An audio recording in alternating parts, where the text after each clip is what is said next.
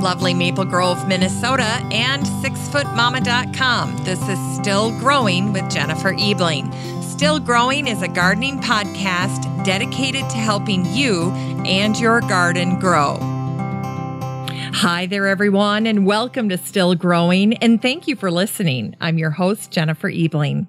On today's show, I welcome a tender hearted friend to the monarch cause. Kylie Baumle, and she's written a book called The Monarch, Saving Our Most Loved Butterfly. Now, I'm going to tell you something that most professionals in the gardening industry already know, and that is that Kylie Baumle is a huge supporter of the monarch cause. She's in the army of citizen scientists working to make sure that monarch habitat is preserved and encouraged, that everyday gardeners like you and me know how to play a role in their protection and conservation.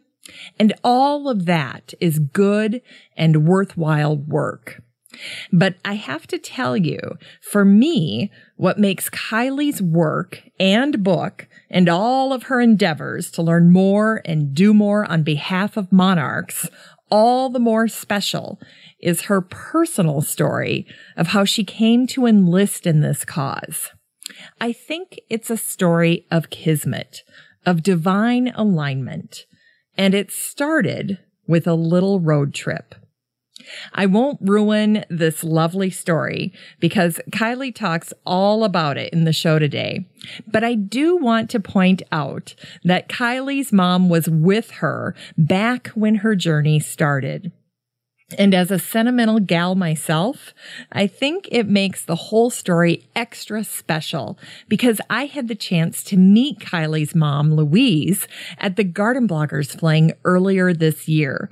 And I have to say that the apple didn't fall far from the tree. As a gardener, I know you understand what I mean when I say you just could not find nicer people than Kylie and her mom, Louise. They are just good people, good gardeners with a love for the natural world. So the more I learned of how fate brought Kylie to a personal calling of sorts to stand up for monarchs, the message and the information in her book just took on a whole deeper meaning for me. And I think it will for you as well. How to Save the Monarchs with Kylie Baumle.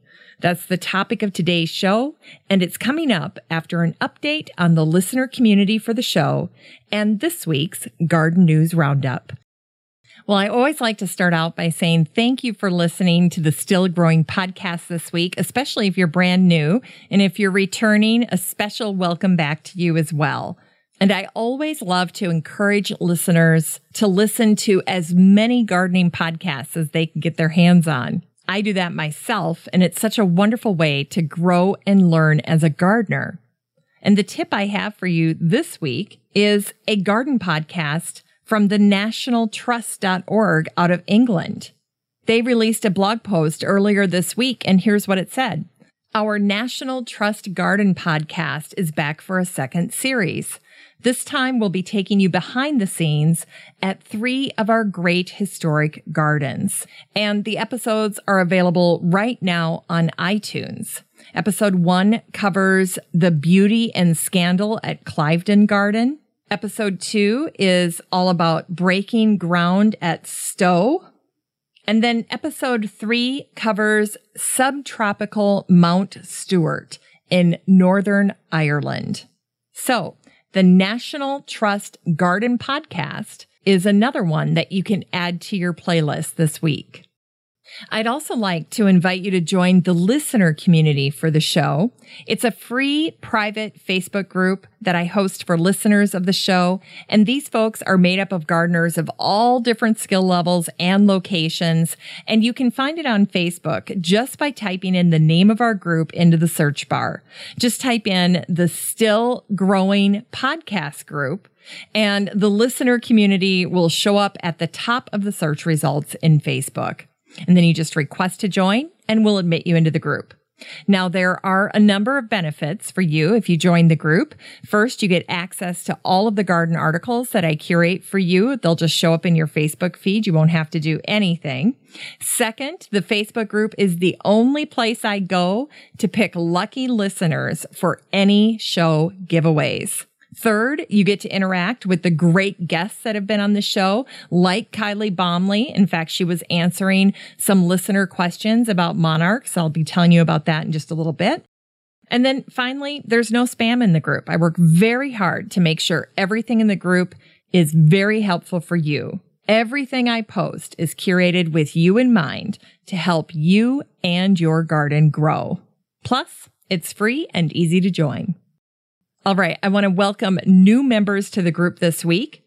Jeffrey Pinkston, Andy Ellis, Cambodia Green Stars. That's a gardening group out of Cambodia. Mark Malter, Tawny Anderson, Leah Lovelock, Becky Bordeaux, Yvonne Miller, John Ryan, Molly Reed, John Lavora, Kimberly Reichs, Kathy Mose, Justin Harvey Conforti, Matt Harvey Conforti, and Karen Rexroad. Karen was a featured guest on the show back in episode 582, talking all about the plant explorers. That was one of my favorite episodes this year. So if you like plant exploration, garden history, you'll love listening to Karen talk about the plant explorers. Anyway, welcome all of you new members. Now, I'll just share a few of the highlights from the group this week. John Brian Silverio had shared images of his watermelon patch. He was growing watermelon for the very first time, and he shared a picture of his baby, his watermelon baby, and he was tickled to death. It weighed seven pounds. It wasn't a 25 pound watermelon, but it is a watermelon, and it looks like a watermelon, and it tastes like a watermelon, and he was just tickled to death and we were happy for him. So congratulations on your watermelon. I think that's fantastic. Listener Rebecca Stoner Kurtz is a blogger and a writer and a photographer, and her image made the cover of October Kentucky Gardener.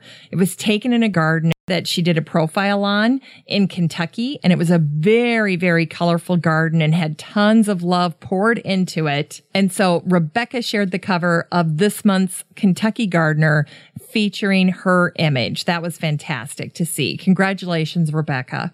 Listeners are starting to share images of their gardens as they transition into fall. Listener Laura Gonzalez shared a beautiful picture of autumn color, beautiful red on her Persian ironwood. That was gorgeous. Listener Edgeworth Carter had a great post of a green pepper that he'd harvested that looked exactly like the sorting hat from Harry Potter. So if you know what the sorting hat looked like, it was kind of this hat that was all mushed down and had kind of a face on it. Well, that's exactly what this green pepper looked like, the sorting hat from Harry Potter. One of my favorite videos this past week was Danny Perkins sharing his process, his jelly assembly line, as he called it. He was busy making jelly, and I think he put up about 84 cans of jelly, he said. So good work there, Danny. That looked like tons of fun. And you can always tell when people truly have a love for canning because there is just a happiness and a mastery that just comes through in their work. And you could see it in this video. So good job, Danny. I'm super proud of listener Marilee Karwoski because she's putting together a presentation on gardening with deer. And I love the image that she shared with this post because it's got like three deer just standing around. They're wearing leather jackets, looking all tough. And one of them has a big hunk of some leaf hanging from its mouth, almost like a cigarette would, except it's a, I don't know, it's a leaf from something in the garden, of course and she said, does anyone in this group have pictures of deer damage, deer resistant plants, or gardens with critter protection that they would be willing to share with me? And, you know, you just never know what people are going to provide. And here, Drew Porter shared what I think is the quintessential deer damage picture because all she shared was this a beautiful photo of a squash, a butternut squash that she had trellised. And I'm telling you, this squash is like suspended in the air, probably about five, six feet, looks like. It's hanging perfectly. It looks absolutely gorgeous. And then just imagine what it would look like if toward the bottom, as that squash starts to flare out and form the bell, if a deer didn't come along and chomp a big old hunk out of it, because that's what that picture looked like. And it's just like, oh my gosh, anybody who sees it knows exactly what happened to that butternut squash. Deer got a hold of it. And here's what Drew wrote. She said, I decided to wait one more day to harvest my trellised butternut squash. This is what I woke up to the next morning. The deer had to lean in far enough to bend the light fencing that had been protecting my fruit all season. Oh my goodness. It was perfect. Not only is the picture perfect, the story is perfect. We have all been there. We're just going to wait one more day to harvest. We've got one more day. Hmm. And then the deer have other plans. Anyway, Drew, I'm sorry that happened to your butternut squash, but I have to say you couldn't have provided a more perfect picture for Marilee and her project. So love the picture, love the story, and love your project, Marilee. Good luck to you. Well, Alan Staley, a listener in our group, shared a story and that story triggered a little bit of advice from today's guest, Kylie Baumle, which was fantastic. Here's what Alan wrote. I need some ideas. My son picked a cucumber that turned out to be a monarch chrysalis. It seems to be fully intact, just no longer hanging from the trellis it was on. Is there any way to save it? Can it continue to grow if it's laying down? Should I attempt to hang it again? I hope this isn't the end for that future monarch. Well, I reached out to Kylie for advice and guidance here. And another listener had suggested attempting to tie it to something using dental floss. And that's exactly what Kylie suggested as well. Kylie said, I would take the dental floss and gently tie it around the cremaster. That's the little black tip at the top. It looks kind of like the stem of an apple. She said, make sure you make it snug, but not so tight that you break the cremaster.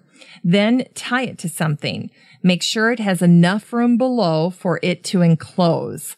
I've used a quart mason jar before. This works well because you can tape the ends of the floss to the jar and then use the ring to secure it. I usually put cotton or a Kleenex at the bottom just in case it falls. They can enclose when lying down. So if you couldn't hang that chrysalis, you could allow it to lay down. But it's not ideal. And they do need to hang afterwards or their wings won't form correctly. Here's a photo from one I took a couple of years ago. She's talking about this mason jar with the butterfly in it. Now, Alan wrote back and said that the chrysalis still had the cremaster he said, I assume that's the black string they usually attach with. And he tried floss and thread, but he just couldn't get it to stay on. So at the moment, he has it lying on its side in a jar on some paper towels with a stick for climbing after it emerges. And that's as far as we've gotten with this story. So I'll love to hear back from Alan how this monarch butterfly did. I hope everything turned out fantastically and then it could start its long trek south to Mexico. But we'll have to wait to hear. Anyway, it was great to have Kylie in our group to answer those questions. That's fantastic. Now, don't forget, if you have questions, comments, or suggestions for the show, you can call the show at this number, 865 333 GROW or 865 333 4769. I so appreciate hearing from you guys. I love hearing what you're up to in the listener community as well, seeing your gardens, seeing the reward for all of your hard work this year. It's all fantastic. I just really get a kick out of seeing what you're all up to. And you do a great job of helping each other. So that's wonderful. So don't forget, if you'd like to join the group, I'd love to have you join us. Just head on over to Facebook and type in Still Growing Podcast Group and then just request to join. All right. Now it's time for the Garden News Roundup. This is a curated group of posts and articles that I've shared over the past week with the listener community in the free Facebook group, the Still Growing Podcast Group. And it's made up of a dozen different segments.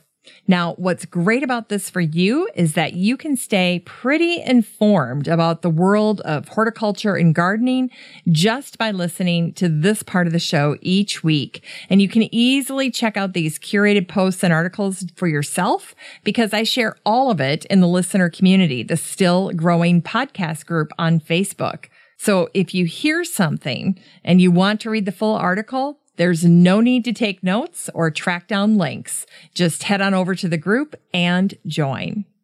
All right, let's kick things off with a guest update. I love looking at the posts that are shared by Barbara Pleasant. She was featured back in episode 584 with the Homegrown Pantry, her book on preserving and maximizing your garden harvest. And she has the best tips. In one post, she wrote, in fall, when the garden is bursting with fresh greens, I often use them as a green crust for casseroles. And then she has this image of a casserole dish. And at the bottom, she's lined it with different greens. And here's what she wrote. I place leaves of arugula, turnip, chard or mustard in an oiled baking dish. Then I add the ingredients for a rice, pasta, or potato casserole. Like magic, the greens bake into a phyllo thin lining for the dish. It's an easy way to eat more greens. I love that idea. And then don't forget, Barbara also wrote a book on houseplants. And here's what she said about how to use a houseplant that most of us have, and that's aloe vera. Here's her suggestion. Speaking of houseplants, did you know you can freeze aloe leaves and use the frozen pieces just like fresh ones?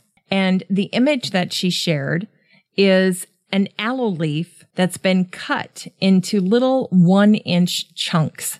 So if you can imagine taking an aloe leaf and then just chopping it and having it be about the size of a very small ice cube, that's what Barbara did. And here's what she wrote. When repotting aloe, I often adopt the little offsets and discard the old mother plant.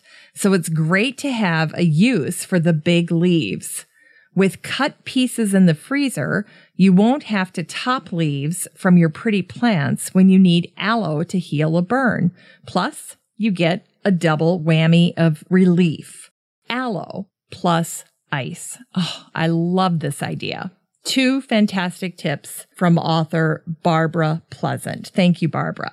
In sustainability this week, the Telegraph out of England shared a great post that was called Autumn Garden Ideas. Plant a hedge for birds to feast on.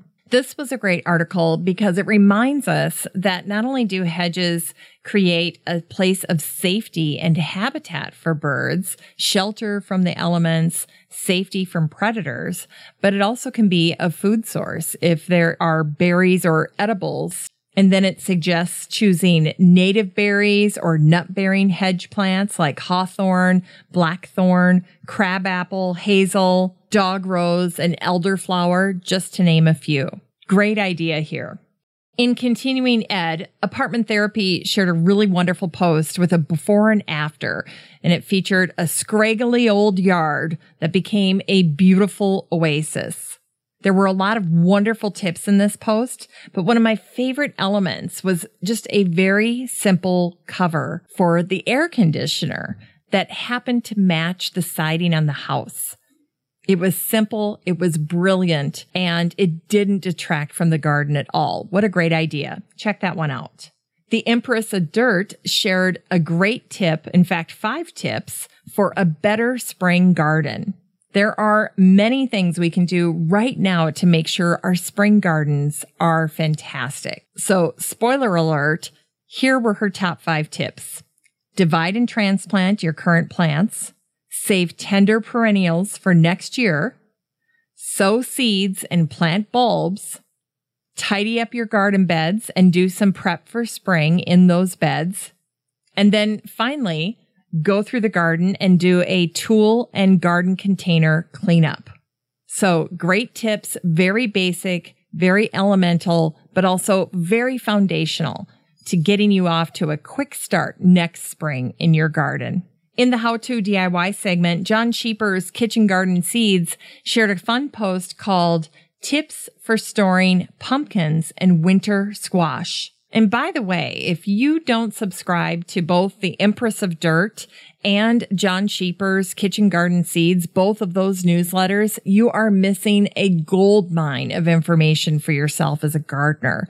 So the next time you're online, head on over to the Empress of Dirt and head on over to John Scheepers Kitchen Garden Seeds. They do a great job with recipes. They do a great job with just general gardening information. I love both of those newsletters. I read them cover to cover when I get them. Lots of great tips, lots of great pictures, wonderful sound ideas, just good, good information for you. So check that out. Also in the how to DIY segment this week was an article from Minneapolis Home and Design in their August 2017 issue. And it was just a one page article. It was so simple, but so helpful on how to mount staghorn ferns. And I know when I talked to Mary and Annette at, over at Potted, that was one of their projects that they were working on for apartment therapy. So if you want to hear them talk about that, they do that at the end of the interview that I had with them back in that episode so helpful and so on trend right now to have a mounted staghorn fern in your family room, your living room, your kitchen, your bathroom, wherever you want to put them. They're gorgeous. And of course, they would love the humidity of a bathroom. So shower plants, I heard are up over 300% on Pinterest. People are always looking for plants that they can have in their showers or in their bathrooms. So a staghorn fern would be a great option. But Mary and Annette broke it down and made it sound so easy. And then of course there's this fabulous tutorial, this one page tutorial that was featured in one of my local magazines. I couldn't resist. So check that out as maybe a project for you as you head out of fall and into winter. It's nice to have something new from a houseplant standpoint in your house as we try to get through the long winter. In the plant spotlight, Sunset shared a wonderful post just yesterday on eight fall grasses to plant right now. Some of the suggestions that I loved were Indian rice grass, turkey foot, I remember when I talked to Marta McDowell about the world of Laura Ingalls Wilder. That was one of Almanzo's favorite grasses, the turkey foot grass. And then, of course, rubrum, the purple fountain grass. You can't go wrong with rubrum. There were a number of fun posts that made the news segment this week. First up is an article that was out of a local paper that was talking about the Three Sisters planting method. And then at the very bottom, the author mentioned that the planting method is illustrated on the back of the Sacagawea dollar. And I thought, oh my goodness, are you kidding? I couldn't believe it. And sure enough, I checked and there it is. So the first coin in the Native American series that was issued back in 2009 was designed by mint sculptor engraver Norman Nemeth and the subject being the spread of Three Sisters agriculture. And it shows a Native American woman planting seeds and those seeds are the three sisters, corn, beans, and squash. And that is what's shown on the back of the Sacagawea dollar. So now you know. One of the other stories that I thought was absolutely fascinating is the fact that a massive wave of butterflies was lighting up Denver's weather radar. And here's what the headline says.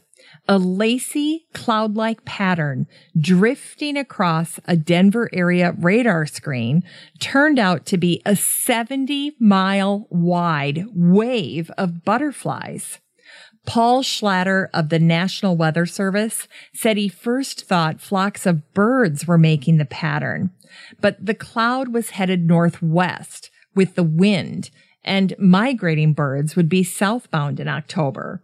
So he asked bird watchers on social media what it might be. And by Wednesday, he had his answer people reported seeing a loosely spaced net of painted lady butterflies drifting with the wind through the area.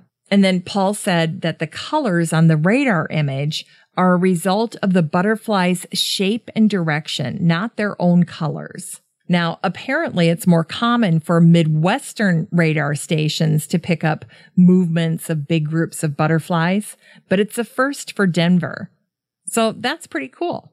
And Kylie Baumle said that that's been reported with monarchs before. That's what she shared when she saw this post in the group as well. So that was cool to hear.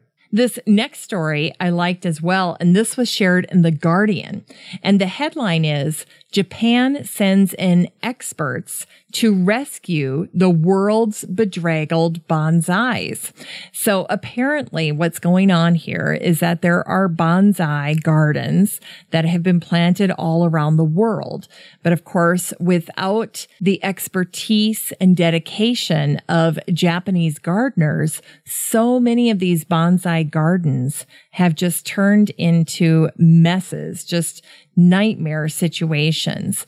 And so what's happening is you have the good people of Japan sending experienced staff to go in and clean things up and get things back to normal. So that's wonderful that Japan is willing to send in experts to help with these gardens. And I'd love to see some before and after pictures of that.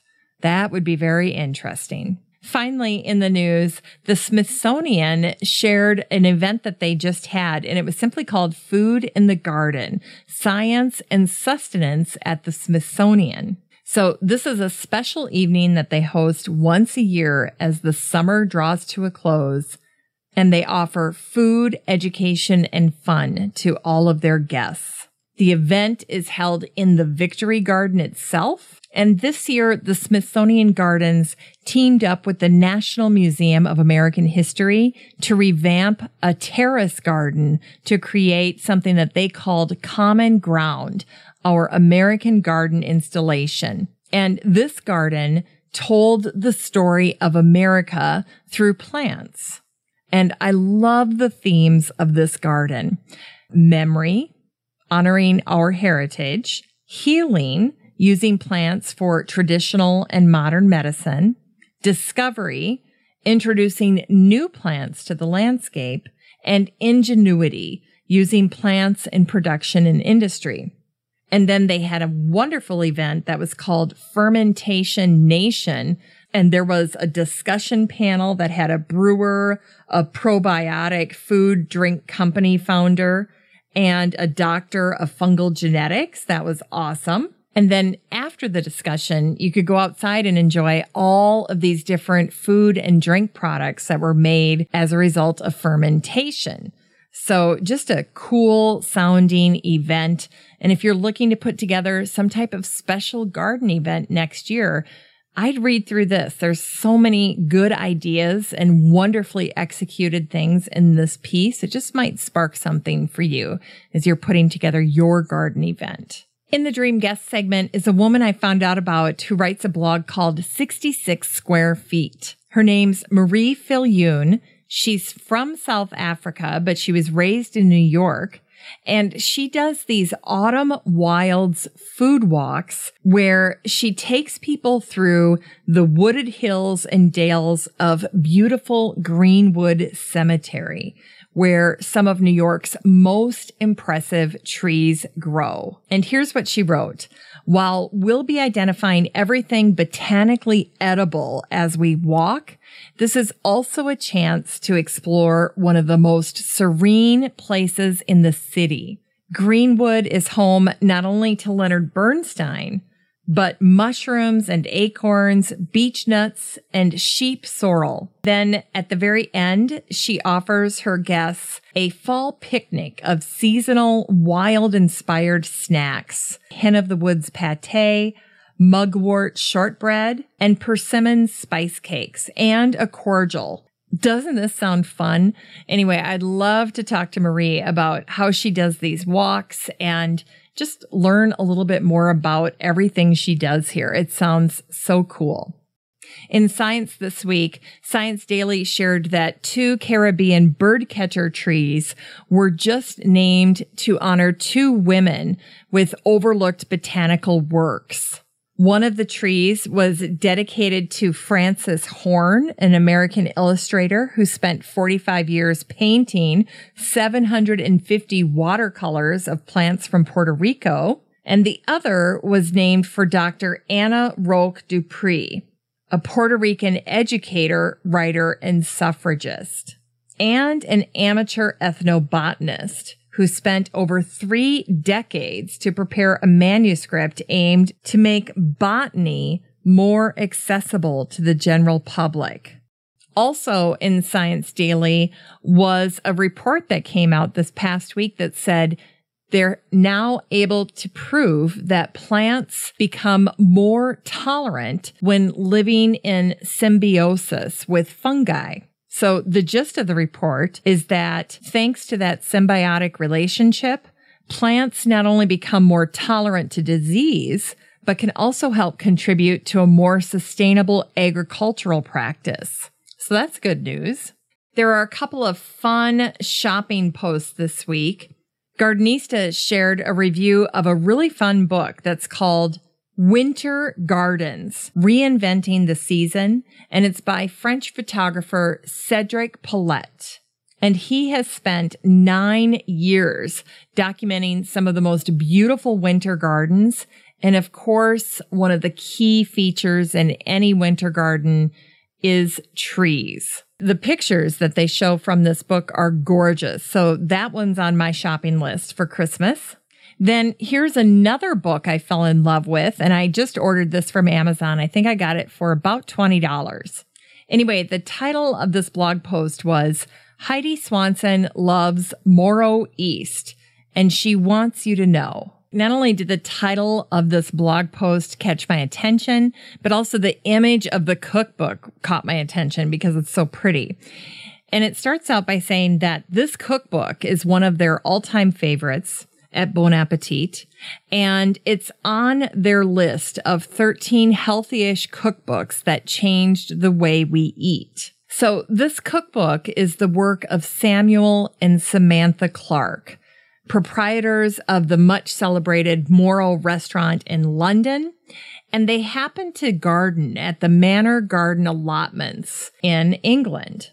And they grew on this little swatch of land there and they documented their experience. In fact, Moro East documents the couple's final growing season at the allotments because they were established in the early 1900s, but then razed in 2012 by the London Olympic Committee. So this cookbook called Moro East, M-O-R-O East, captures a snapshot of the recipes, details and people who intersected the Clark's time at the gardens. And I love what it says here. It says, among the sunflowers, green tomatoes, wild poppy leaves, herbs, sorrel, and spinach, the theater of the allotment unfolded. There were children. There were 80 year olds. There were all ages in between. Moro East is a bookend of sorts the last moments of a place that existed for nearly a century. So I love that combination of the cookbook, but also the garden that inspired the cookbook. And of course, all of the people as well. And the fascinating thing about this particular allotment was that it was not only a place for Londoners, but also for families from Greece, Italy, Cyprus, Turkey, and the West Indies. And they were all tending their little garden plots together. So such a cool story. Anyway, I'm looking forward to getting that this week.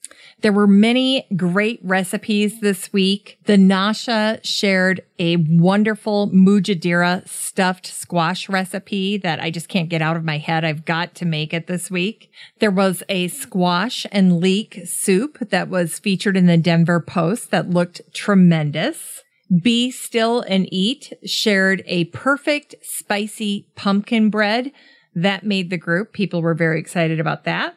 Then finally, OXO shared just a great overall post that was called What's in Season in October and How to Prepare It. And the one that caught my eye was how to make cauliflower rice with a tabletop spiralizer. Cauliflower rice is all the rage. You just take cauliflower, break it into tiny, tiny little pieces, and you basically have a rice substitute. It's pretty good too. Finally, an inspiration Charles Dowding shared his results from his trial garden where he was testing the results of no rotation and no dig on his autumn harvest. And the results were very inspiring. He's got great production in his beds where he did no dig and no tilling. Beautiful pictures of his fall harvest. Just absolutely gorgeous. My favorite picture is just a close up of him in his garden boots, his wellies, and then on either side of his feet, are these big piles of carrots and his feet are in the middle of these two piles. So it looks really, really cool. But he's just got a very productive garden. Lots going on here. Very inspiring. So check that out. In quotables this week, I found a great little post called Merry October, as in Merry Christmas, but it's called Merry October. October, baptize me with leaves swaddle me in corduroy, and nurse me with split pea soup. October, tuck tiny candy bars in my pockets and carve my smile into a thousand pumpkins. O autumn, O tea kettle, O grace. Well, that's it for the Garden News Roundup for this week's show.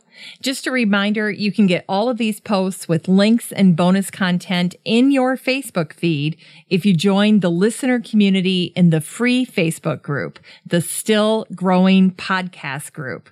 I'd love to meet you in the group.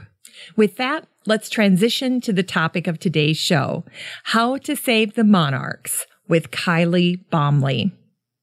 What were you doing 10 years ago? Imagine being able to go back in time and tell your old self what you're up to today, how things have turned out, how chance encounters set you on a new path to something you could have never imagined. That's Kylie's story. I alluded to this in the intro of today's show, and I'll let Kylie share the details of her story with you during our chat. But suffice it to say, Kylie didn't imagine herself when she was a little girl growing up to be a champion for monarchs. And no, she didn't go to school to learn how to save the monarchs. When she was getting married and raising kids and working in her non gardening career, monarchs probably didn't make her top 100, make that top 1 million list. But then suddenly there they were. They were on her radar. They were impacting her reading choices, her spare time, her garden, and her life. And they became a passion project for her. Kylie began learning all she could about monarchs. She started studying up.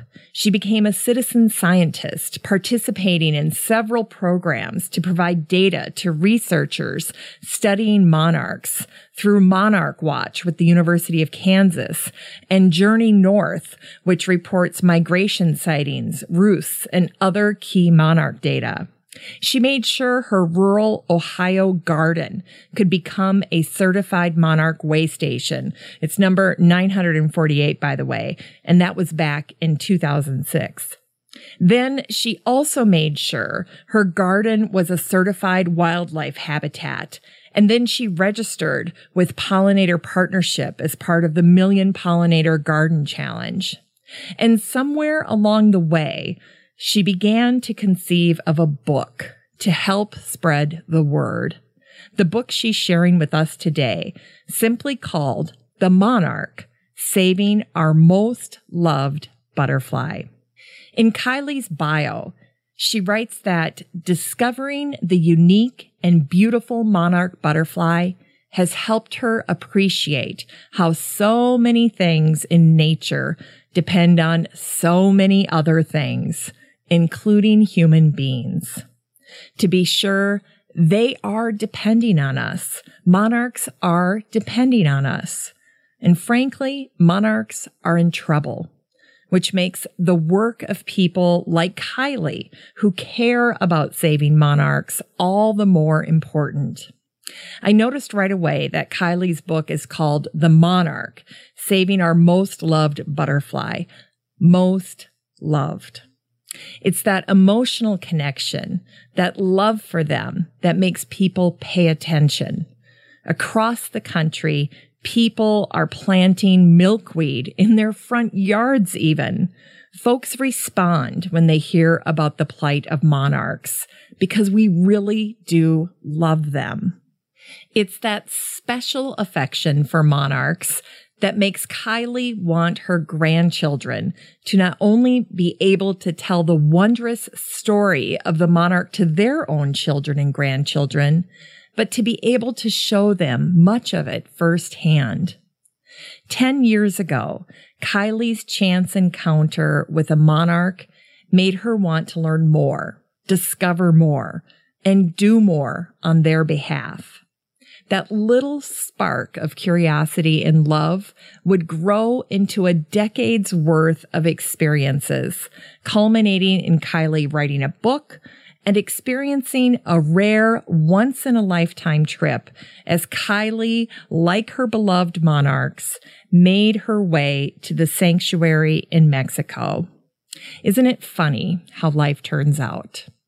Who can say that a single monarch can't find their way into someone's heart. It can happen. It did happen. It's time to float like a butterfly, a beloved monarch butterfly, and join the effort to save them with today's guest, Kylie Baumle. Well, hi there, Kylie. Welcome to the Still Growing podcast. Hi, Jennifer. It's good to be here. Well, we were talking before the show, and I said, Are you known as the Monarch Lady? Do you have some type of moniker now that you've done so much work on the Monarch? And you said, No, that's not the case. No, it isn't. I, once in a while, people will, um, you know, use that, but nothing's really stuck. What I find is that people will make posts on my Facebook page and uh, about monarchs, and they'll say, "I saw this and it made me think of you," which I love that um, because you know I, I'm interested in anything about the monarch, and the fact that a lot of my Facebook friends and acquaintances realize that and go out of their way to post something for me to look at. You know, I really I love that when they do that. Well, and you and I have many mutual friends, and we're a little unique in that our Facebook feeds are filled with images of people's gardens and, of course, pollinators and butterflies and and monarch caterpillars are certainly part of that.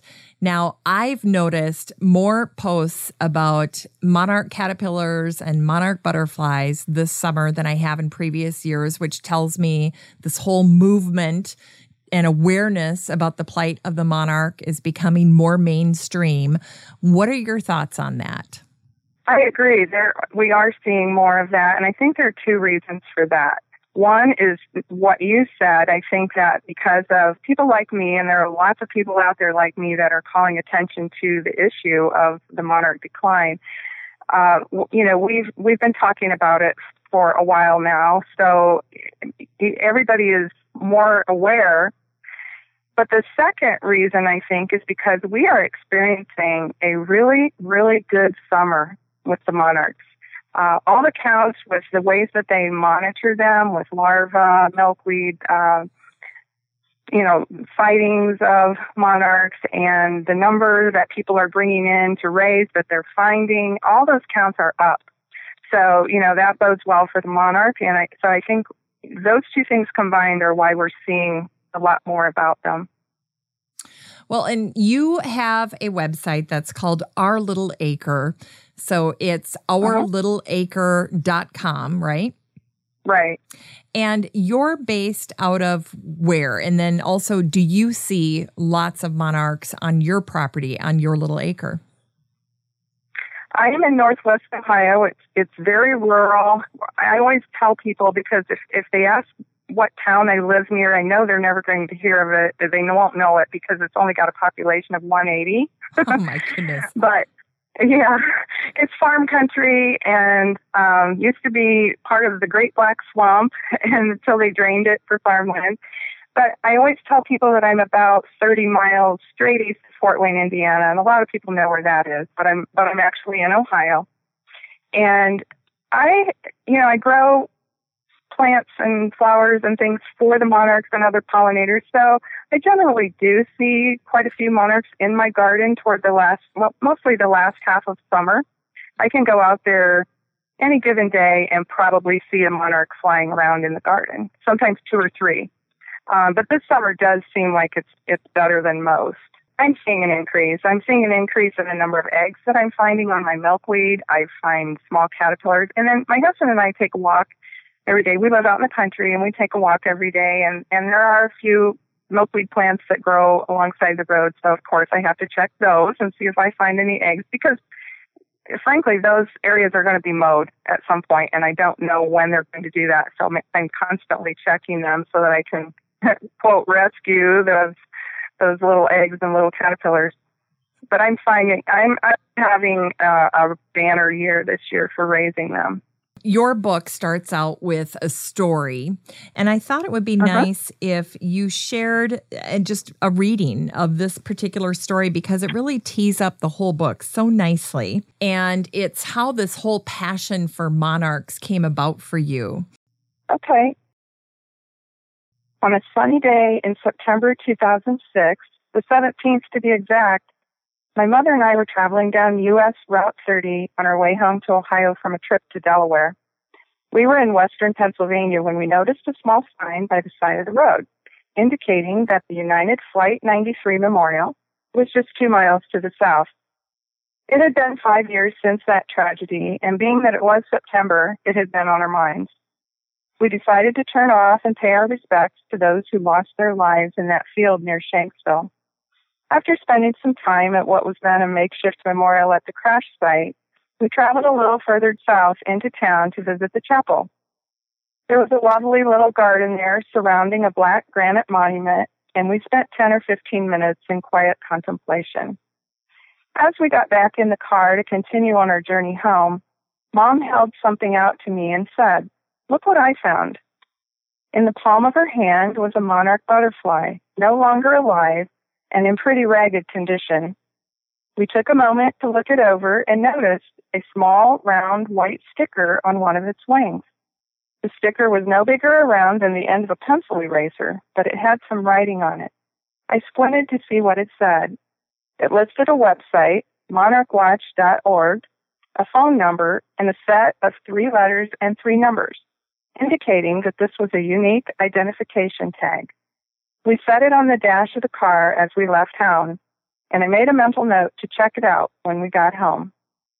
The tag on that little butterfly set me off on a journey of my own, one that would over and over again astound me at the miracle of it, the wonder of nature, the tenacity of living things. Over the next 10 years, I would continue to add to my knowledge and experience about something that had been going on for centuries, with a part of it still taking place right in my own backyard. I almost couldn't believe that it had taken nearly 50 years for me to discover and appreciate the monarch butterfly. And it took another 10 years to find out where that tagged Pennsylvania monarch had started its journey. It had a pretty incredible story of its own, which I'll tell you about later in the book. This is really the beginning of this whole passion and love affair with the monarch for you. It, it, was although I don't think I knew at the time where that would lead me. I mean, we can't know that, you know, at the time. But it almost, as my editor told me while I was writing this book, she said, you know, it's almost as if you had to live your whole life up until this point for this point. That this is what you were meant to do is to tell this story of the monarch and help it And as I look back on, on my journey in the past, it's been 11, almost 11, well, it is 11 years now. Um, I would have never guessed that I would care so much about this little insect, but you know, it's pretty unique. It's a, it, it's a fascinating process that they go through, and I and I think it's like a lot of nature that we don't take the time to stop and investigate and see what's going on right around us. It seems so commonplace, yet it's not. And I think that, you know, what this has done for me has given me a whole new appreciation for nature in general. Well, and it's opened up the doors to many new relationships as well. One of which is Dr. Brower out of Sweetbriar College. Tell me about how his expertise has really helped you better understand this insect. it's kind of funny because the the first time I emailed Dr. Brower, it was about using a photograph that he had taken, and I wanted permission to use it. And, you know, he didn't know who I was. I certainly knew who he was, you know, one of the world's foremost authorities on monarchs. He's been studying them since the 1950s, I think. And I didn't even know if he would answer me. And he did, and, and that started some email communication back and forth. And I knew that he would have some of the answers that I wanted when I was doing this book. I did my own research, but you know, there are just some details that you can't find. So I would take email and I would email Dr. Brower and he would email me back. He was so patient and there were some things that I didn't quite understand and he set me straight on those and and he actually went through my book and helped edit parts of it, which I'm so grateful. I didn't ask him to do that. He just did it. I developed a relationship with him that, you know, we email back and forth now. So if there's anything else, you know, I find new information and I, I like to get his opinion on it. And it's kind of nice to have that person that you can go to who you trust because you know that they've been studying this their whole life. It's what they've dedicated their life to. So, you know, I I really appreciate that friendship and, and that relationship that I have with him now too. As I always like to point out to people, whether I'm doing a podcast about monarchs or anything else, you would think that these subjects, these topics in the world of gardening are pretty innocuous. And in truth, there's always a fair amount of controversy that seems to surround almost any topic in gardening, and monarchs are no different. In fact, I think with right. monarchs, there's there's a fair amount of controversy. There's a fair amount of skepticism and uh, criticism on many different aspects of what's causing demise of the monarchs or is there a demise of the monarchs? You know depending on who you're talking to everything from habitat to pesticide use or herbicide use or wh- however you want to call it. How has all of the, these different viewpoints and the fact that there's not a definitive piece of research or coherence around some of this data made writing a book like this more challenging? Well, it was challenging, and as you know, because you've read the book, that there are several subjects that I broach in it about that, that are controversial. And I struggled with how to deal with that because, you know, of course, we all have our own opinions about things, but I didn't want to inflict, I guess is a, a good word, um, my opinion on anybody else because if the experts can't even agree on something, you know, why why should I say, oh, this is you know this is how it is or this is how I think it is? I just presented the facts that I know that I found in my research, and then if they want to do more research on their own, or if they they have an opinion after they've read what I presented, then that's great. That's their opinion, and and they're entitled to it. And I, you know, it's gotten them thinking about it. Um, but I didn't really take a stand on much of anything personally um, because some of the facts just stand for themselves. One of the things that you mentioned was the habitat. You know, is the habitat the big issue? Well, honestly, I think it's good that it's not just one thing that's causing the decline.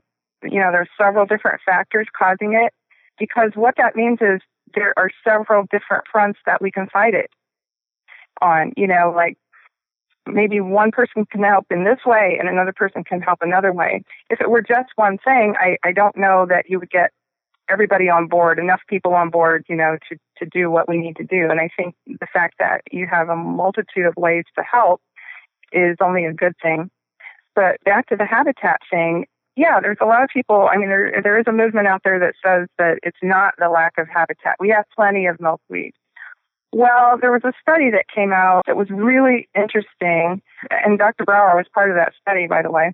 And it said that the when they take the counts in the breeding ground, which is here in the in the United States during the summer, when they take the counts of monarchs that they see, we generally are counting them in areas that are not within the fields because we've killed the, the milkweed in our farm fields.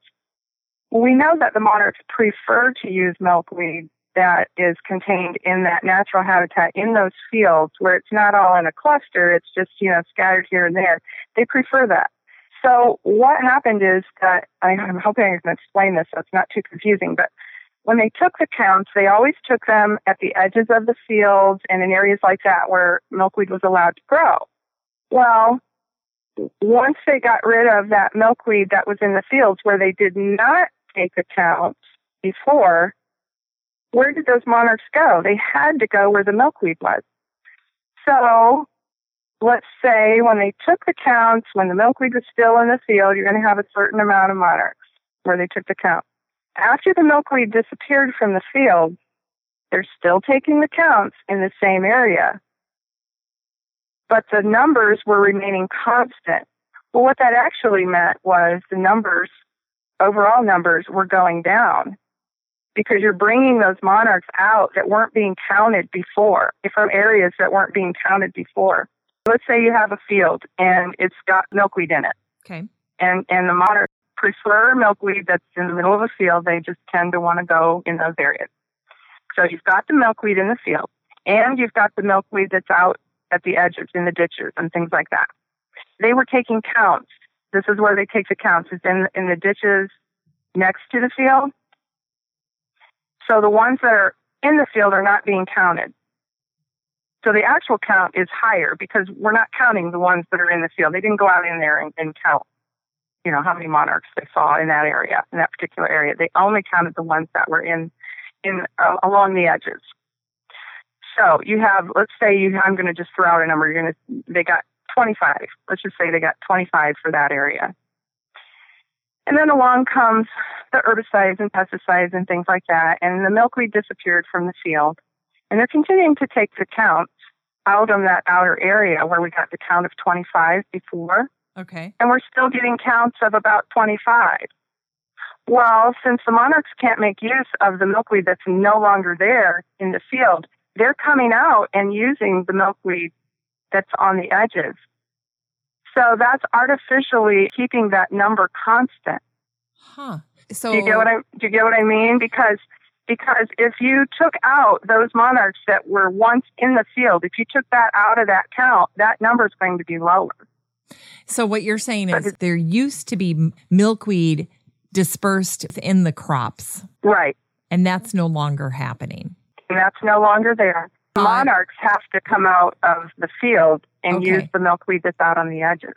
And I also thought that I had read that, you know, our ditches and other habitat areas are no longer there either. That we used to have ditches that were just full of milkweed, and that's just not not happening anymore.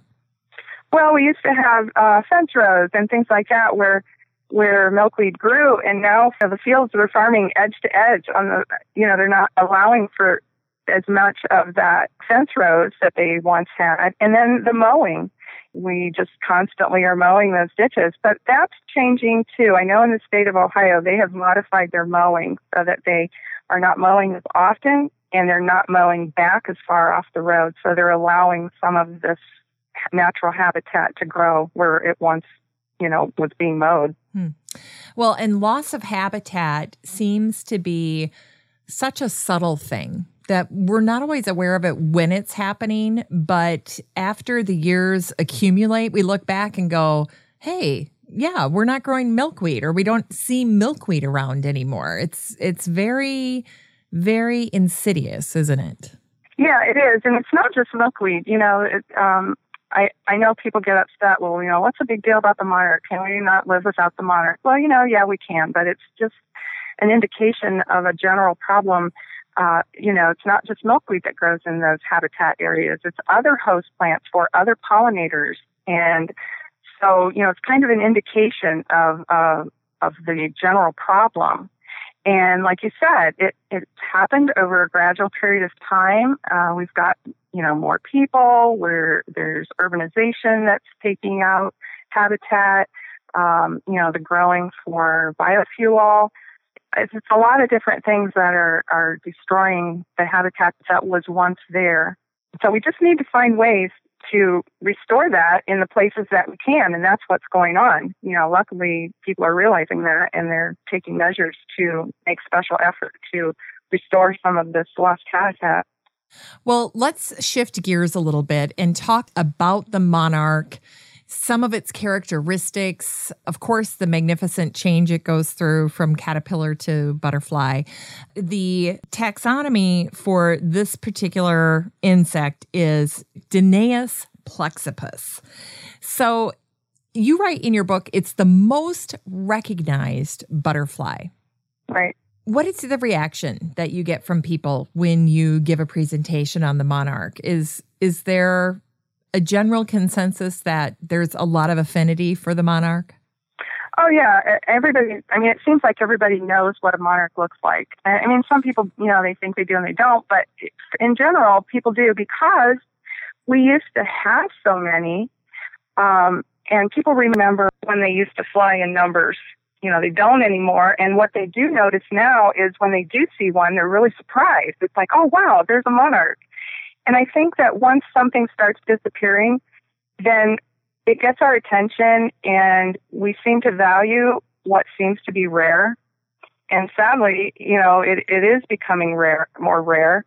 Um, and I think that, you know, people are happy to know ways that they can bring this back so that we do have more monarchs. Um, I just spent a few days with Sara Dykman, who is a biologist from Kansas, and she is bicycling her way from Mexico all the way to Canada, which is the farthest northern range of the monarch, and back again to Mexico. She is now on her way back to Mexico. And she spoke in our area and she stayed at our house a couple of nights. And she made a, a comment that just really stuck with me during one of her, her presentations. She said, You know, I hear people all the time say, I remember when there used to be so many monarchs, and now we just don't see them that much anymore. And she said, at 32, you know, she could be my daughter. hmm. And she and she said, what I don't want to to happen is for someday for people to say, "Oh, I remember when there used to be monarchs." That was really powerful to me because you know, if things continue to go the way they have been going in the last 20 years, that very well could happen for us here in the eastern part of the U.S. You know, the monarchs are not going to disappear because they do have some popula- smaller populations in other parts of our country and in certain places in the world. But this eastern population is by far the largest. And that migration, that miraculous migration, very well could disappear. Hmm. Well, you write in the book that males are bigger than females and that once they emerge in their adult form, they don't grow anymore. When I say that adults are bigger, it's not a lot it's not something that you would notice with the naked eye. I mean, it's it's not a, not a very there's not much difference between males and females. It's not like you're going to see them side by side and be able to tell that way whether they're male or they're female. But one of the, the cool things, well, I mean, the way you can tell a male from a female is because the male has two black dots on its two lower wings. There's one dot on each wing, and the female does not have those.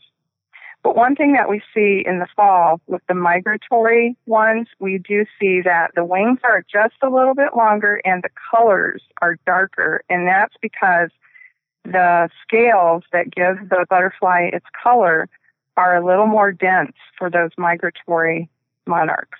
so they appear to be a little bit darker. And I've had I've experienced that here. Many of the ones that I raise I tag that are going to be migrating, I noticed that they're that beautiful, deep, deep orange.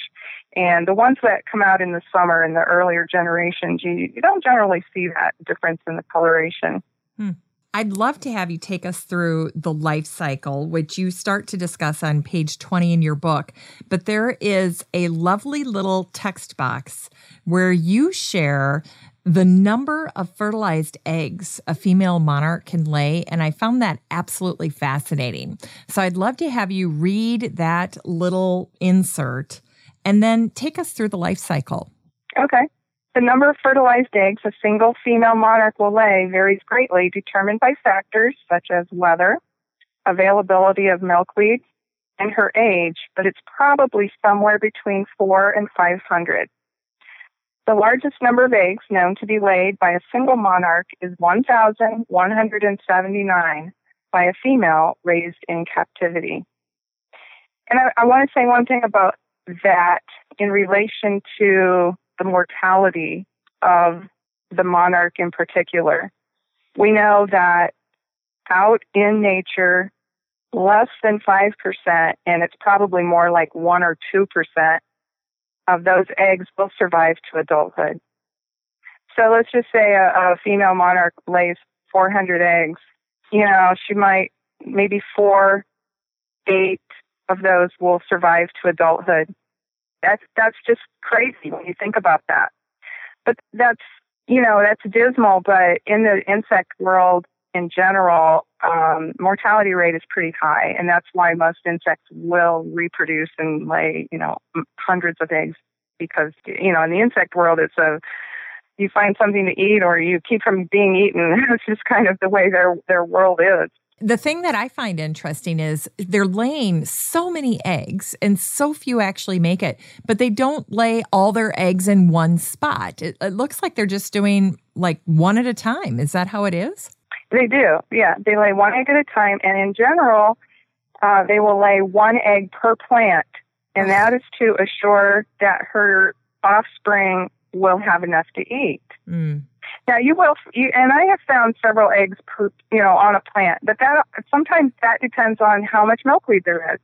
You know, if they don't find much milkweed, then they they may lay more than one egg per milkweed plant it sure would be a lot easier to help them if they would lay, you know, 400 eggs on one plant because then we could take those in and, and feed them milkweed. But this is why it's so challenging because you have to really scour those plants sometimes to even see these little eggs. And I loved the illustration that you have right below this caption because it shows a grain of salt next to the egg. That's how little they are. They're tough to spot sometimes. They are, and I still, even this summer, um, one time I was fooled because you know milkweed has that milky sap, and if there's a little crack in the leaf, it'll ooze out a little bit of that that sap, and it'll dry as a little round white dot. And sometimes you'll look at that and you'll think, "Oh, that's a that's a monarch egg," and you're fooled because uh, when it dries, it dries to that creamy color, and you know it's very it's very difficult to see the the little ridges that the monarch egg has. So uh, they can be they can be pretty hard to spot sometimes. I'm nearsighted, so it's a little easier for me, but my husband's farsighted, and he has a little harder time finding them and uh, you know they're just so tiny. And the thing that that amazes me is that okay, the egg is one size, but there's a whole caterpillar inside there too. Yeah, you know all of that comes that comes out, and it, and it has all its parts. and what's interesting to me is as I'm listening to you tell about how this sap can kind of ooze out a little bit is kind of camouflaging these little eggs. It gives them a chance to survive or at least get hatched. Well, you know, some of their predators are pretty small too, so you know it's all a relative size to them. I, what I have found a lot of this year, and I don't know what's doing it, but I have found a lot of empty egg cases, and I don't, and then I'm not finding the caterpillar. So something is robbing robbing the cradle oh. by you know eating the eggs, uh, eating the caterpillar out of the eggs.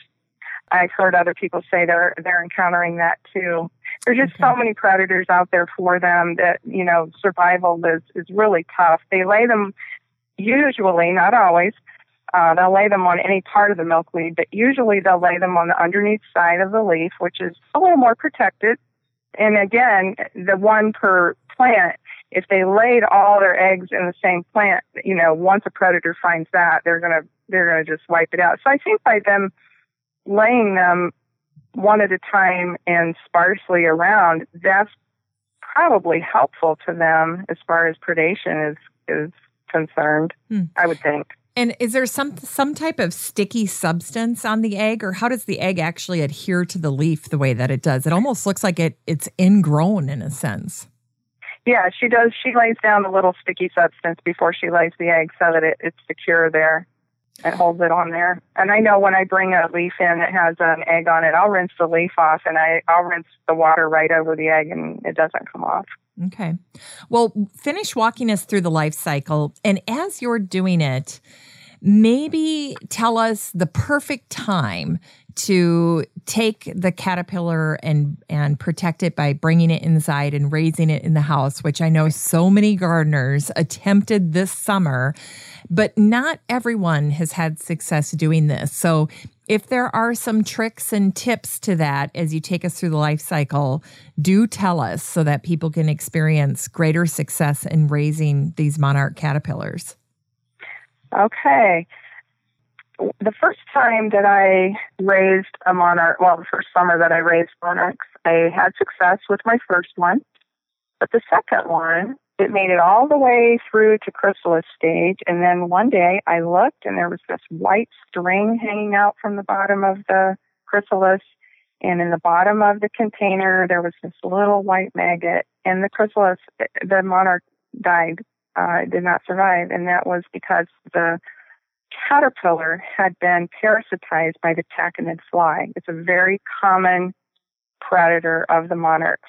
The tachinid fly looks like a housefly. It's considered to be a beneficial insect because, you know, it, it will kill other kinds like cutworms. Any kind of caterpillar is it lays its eggs on it and, and then they're parasitized. But, you know, it's not good for the monarch. So the best way to assure success is to be able to collect the egg before it actually becomes a caterpillar because once it's a caterpillar then the tachinid fly can lay its eggs on it and, and it will eventually die. But it starts out, the monarch lays the egg and it takes about three to five days for that egg to hatch. Then for the next two weeks, all that caterpillar does is eat and poop, eat and poop. And in the two week time period, it will increase in size by 2,000 times and by weight 3,000 times. You can almost watch it grow from day to day. It's amazing how quickly they grow. And then once that stage is over, it will, well, it will molt a total of five times because the skin can't stretch enough to accommodate that growth. So it has to molt and and shed the, its old skin.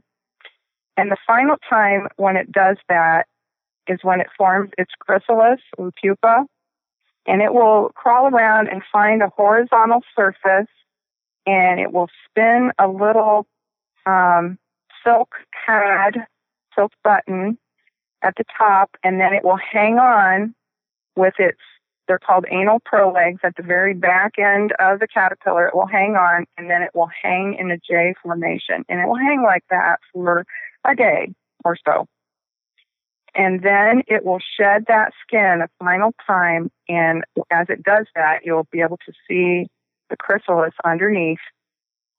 And then it will hang in that chrysalis for, oh, depending on temperature, the warmer it is, the faster it does this. But this summer, it's been taking about 11 or 12 days in the chrysalis stage before the adult butterfly then breaks out of that and, and comes out as an adult.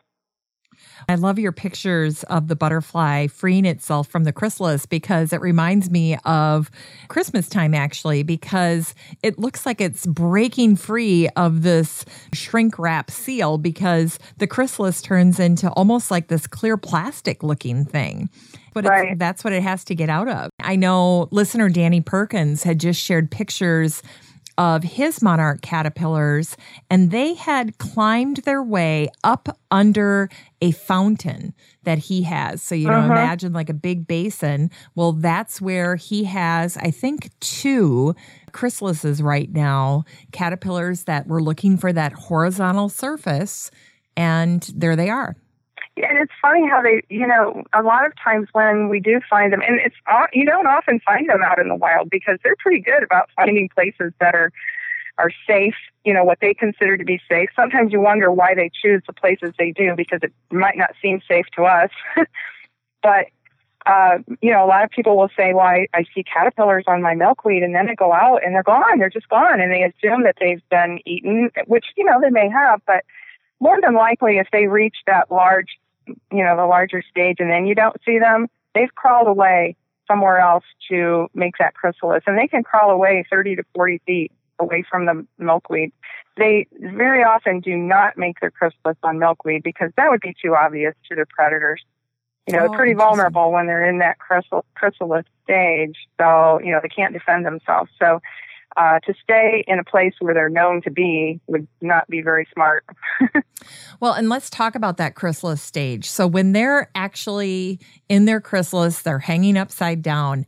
Is that the time to try to bring them inside? Is it wise to try to remove them at that point, or should you just leave them alone?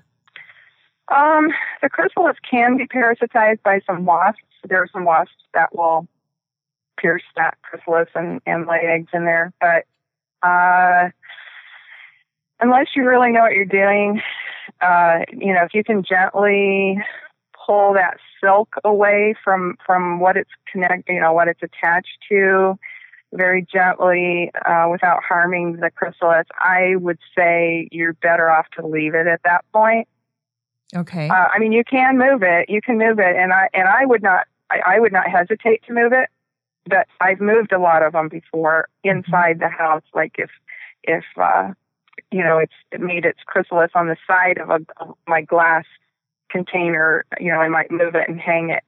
Uh, and and there are ways you know you can do that, but if you find one outside, unless you, it's on a leaf that you can cut it, cut the leaf, the actual leaf, and bring it in. If it's on a solid surface like that fountain, I would be very hesitant. Okay. To move it unless you've done it before and know what you're doing. Sure. Would it be worthwhile to put like some netting around it to try to protect it while it's in the chrysalis form? You could. I mean, that, that would protect it from the wasps that I was talking about.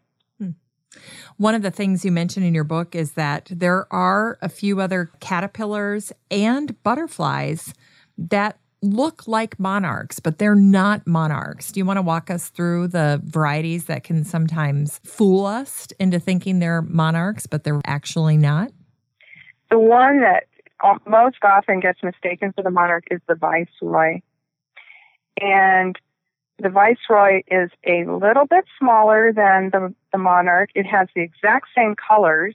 It has white polka dots on it, just like the monarch. But if you look at the pattern of the veining on its wings, you'll notice that on the Viceroy, it has that curved, solid line across the bottom, and we call it a smile. And um, when you see them side by side, you very definitely can tell the difference. If you come across a viceroy out in the wild and you don't have anything to compare it to, one thing you can look at, like I said, it's a little bit smaller. It's noticeably smaller than than the monarch but it, it's also in the way that it flies. Its its movements are much quicker and it's it's just more flighty, uh, whereas the monarch tends to be a little more graceful and floaty than than the viceroy is. That's one. That's the one that's most commonly mistaken. Second, and maybe almost as often, depending on if you live in the south or the north. In the south, they have one that's very, very similar, the queen, and it's the same size as the monarch. It has the same colorations, but the veining is much more pale. Um, and you've got the white spots are in a little different place. That looks very, very much like the monarch. When I saw that picture of the queen butterfly, which I have not seen up here in Minnesota, but to me, it just really uh, reminded me of the coloring on a fawn. Yes, yes, that's a that's a really good analogy. It does. The queen has a little softer look to it as far as the coloration and the veining. It's just there's not as much contrast. Hmm. So that one is a southern butterfly. Yes. Okay. It's generally in the south, you know, in Florida, southwestern U.S. I've seen them in Texas. Okay. In fact, that's the only place I've been that I've seen them. Okay. And then there's a third one, and this one is in the U.S. is found in southern Texas and southern Florida, and it's the soldier, and it very much looks like the monarch too. It's got you know the same coloring, same veining. Um, but one way you can tell, like you find it in the caterpillar stage, both the queen and the soldier have three sets of filaments or tentacles. You know, the monarch has a set at the front of the caterpillar and a set, a smaller set at the back. But the queen and the soldier have three sets. There'll be another set in the middle. Yes, in their caterpillar stage, they look a little spooky, a little more intimidating than the friendly caterpillar right. of the monarch. Right. One caterpillar that I was really pleased to see you include because this question has come up quite a bit in the listener community is you show an image of the eastern black swallowtail caterpillar. It looks very similar to a monarch caterpillar. Tell us the right. distinguishing features though, because if you know what you're looking for, you'll be able to tell the difference. Well, the easiest way, even outside of their appearance, is the plant that you're going to find them on you will only find monarchs on milkweed because that's the only plant they use to eat. If you find a caterpillar on dill, parsley, Queen Anne's lace, carrots, any of those type of plants is 99.9% sure that it's going to be an eastern black swallow or some type of swallowtail caterpillar. And if you look at the caterpillar side by side, the monarch's markings are more striped Whereas the eastern black swallowtail caterpillar, they're they're in a stripe formation, but the stripe is alternating yellow and black on a green background. Okay, that's very helpful. Once, once you've once you've seen them side by side, then you you'll be able to tell them apart, no question. But but I would say that the biggest way to tell the difference is because of what plant you find them on and we go right back to habitat again. And then appreciating right. that there really is a plant that these have kind of co evolved in a sense, right? Right. Hmm. That's exactly right. I want to save the section of your book that talks about this miraculous migration to the end of our conversation because you had a chance to actually go to Mexico to the sanctuary where these monarchs ultimately make their little trip to every year. And there was one little section of your book that really caught my attention. And I thought you did such a wonderful job of explaining this. It's on page 48. And the heading just simply says pesticides.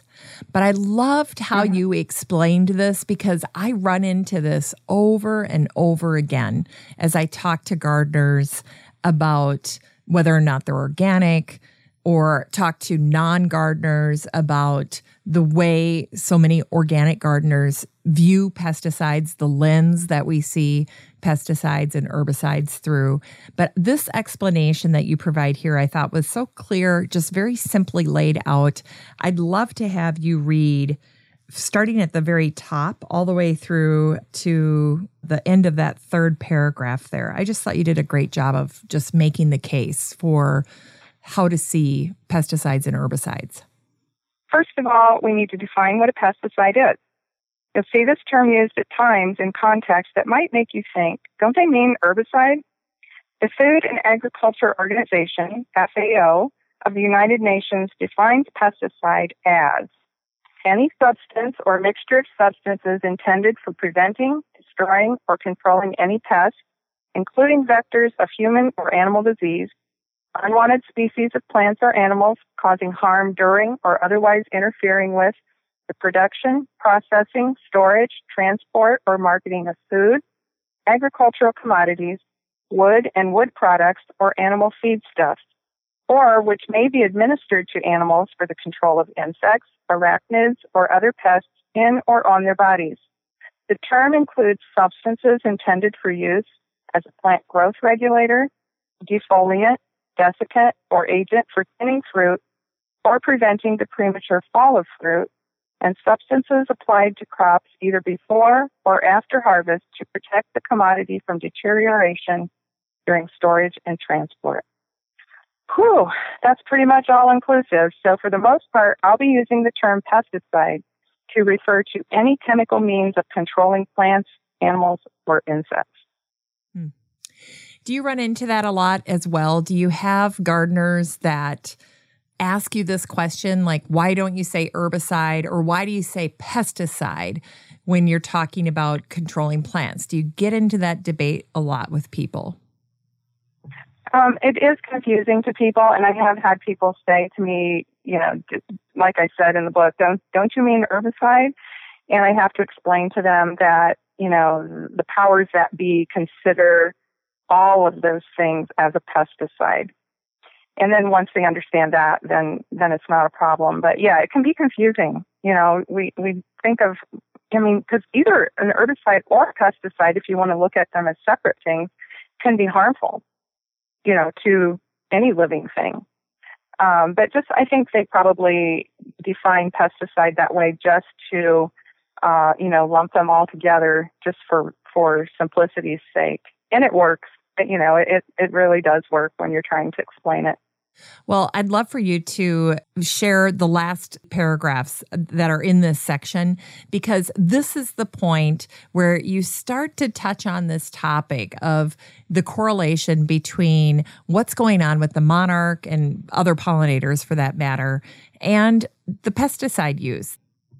Do we see a correlation between the introduction of the first genetically engineered crop and the decline in the monarch population?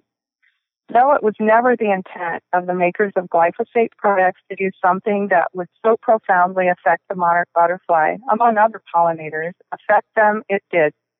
If you take away a large portion of a population's only food source for their young, their numbers will decline. Less milkweed, fewer monarchs. It would be easy to just place the blame of the monarch's decline entirely on agricultural pesticide use, and it's indisputable that it's had a profound effect on them. On the other hand, you can hardly fault the agricultural community for their desire to raise more productive crops more efficiently. This is just one part of the issue, albeit a large one. Surely compromise must be possible. And you know, I want to say, I want to add something there that when, when I get into this discussion about the, the farmers' use of these chemicals, we as consumers and backyard gardeners have a big responsibility too. We can go to the store and we can buy those, you know, similar pesticides and use them. And there are more of us than there are of them. We are having a large effect on the monarchs as well and, and other pollinators just by the use of these things in our backyards. We, we don't, we need to take responsibility for that as well. That's a great point, too, because it really speaks to the power that we have to help the monarchs as well. I mean, not only harm them, but also help them. This is where planting diverse groupings of plants instead of going to monocultures or only having a handful of plant material in your landscape is important, but also incorporating things like milkweed, which I think it's important to point out means more than just one plant. When we talk about milkweed, we're really talking about a variety of different plant options. There are a lot of plant options in the milkweed family. Yeah, there are, and I, and that's what's so surprising to people. In my own garden, I have five different kinds, and you know we always recommend that you grow the milkweed that is native to your area. And in my book, I do have a chart for that that tells all of the different milkweeds that grow in the U.S. and Canada. And so you can you can look and see what ones you're supposed to be growing. But I have five different kinds that I grow, and when I show people my whorled milkweed, which is Asclepias verticillata. They look at me and they're like, that's milkweed? Because it doesn't look like the milkweed they're used to seeing. It doesn't look like common milkweed with fat leaves. It has extremely narrow leaves. I would say probably an eighth to a quarter inch wide. You know, I mean, that's tiny. It looks very ferny and airy. And I find uh, monarchs on that all the time in my garden. I think when people realize that they don't just have to grow one kind of milkweed, they can grow several. And what you said too about the one plant, uh, you, you really you can't do one plant. You know, it's it's good if you can grow several different kinds. If you can't, grow something. You know, for heaven's sake, just grow it. but scatter it around your garden. You know, don't don't like rope off one section and say, okay, I'm going to have my milkweed over here. Uh, they'll find it, but you're going to bring them in more if you have it scattered throughout your garden and not put it in just one spot.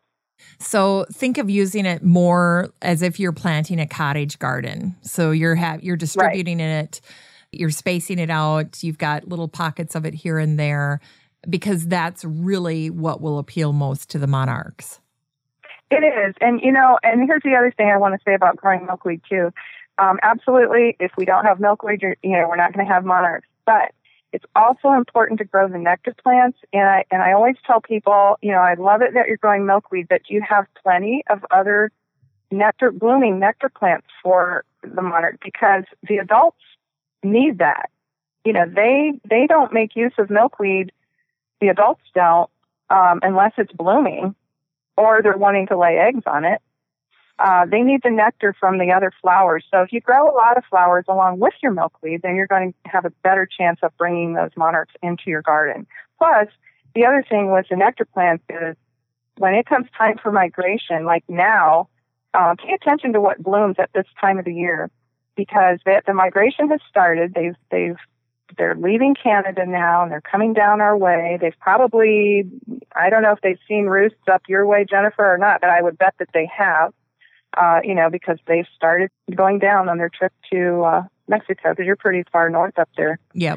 Um, but the plants that they make use of on the way down there, if they don't arrive in Mexico as a healthy monarch, then the chances of them surviving the winter down there are going to be less.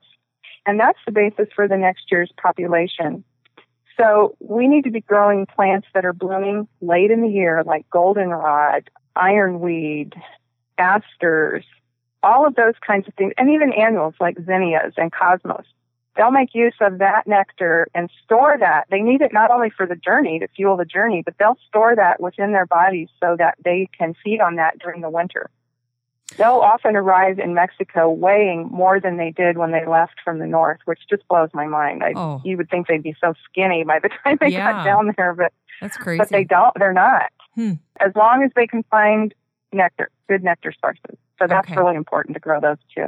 I want people to be thinking about the terminology here because when you say adult you're talking about the butterfly the the end result that right. everybody loves so much so if you want to help right. the butterflies you need to have nectar plants if you want to help them start their journey in this world from egg through chrysalis, you need to have milkweed because that's how you get right. the butterflies. That's how you get the adult butterflies. So that's important.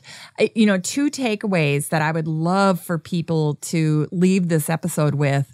One is, understanding the fact that they can plant a variety of milkweed. I wish that we wouldn't just use one term that or or we would say things like plant you know, any number of these milkweed varieties instead of just using the term milkweed because I think it's really narrowed people's perceptions of what they need to plant. And then secondly, I wish the word weed was not in the title for this for this plant and you mentioned that in your book. It's really unfortunate that the word weed is attached to this particular plant. Yeah, you make a good point about growing different kinds of milkweed that we call it all milkweed. Um, but there are so many, and you know, the flowers all have the same form, but the plants can look so different. And, you know, it, the interesting thing about that is, too, that I find in my own garden, and I hear other people that are into monarchs say the same thing. One summer, they might make more use of common milkweed, and the next summer it might be swamp milkweed. So I guess they have taste preferences just like we do. you know, it just seems like um, it can vary as to which plants they use. So if you have a variety of milkweeds, you know, you're gonna you're gonna draw more in. You just are. I was just going to say it, yeah. reminds me of my dad when I was growing up because he loves cantaloupe, but some years are better cantaloupe years than others, you know, and then we'd move over to watermelon. Maybe that year it was a good watermelon year. Well, or or it might be the quality of the plant too. You know, like one year maybe, you know, like you like your dad, you know, it wasn't a good cantaloupe year. yeah. You know, one type of milkweed may grow better one year than another too. I mean, I monarchs know more than we do for sure mm-hmm. about feeding their young and, and that kind of thing. But yeah, it is unfortunate that weed is in the name because yes. some people will say, well, you know, it's a weed. And it's like, no, it really isn't. It's a native wildflower. Plain and simple. It just is. Yes, it is. And let's talk about there are there are two things I'd love to have you go into a little more detail on. One is you offer a word of caution here when you're planting milkweed, all the different varieties because of the sap. I'd love to have you talk about that a little bit.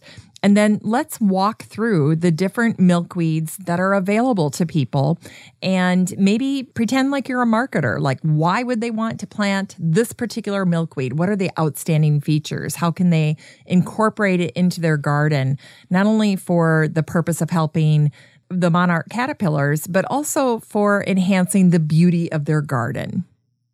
Okay.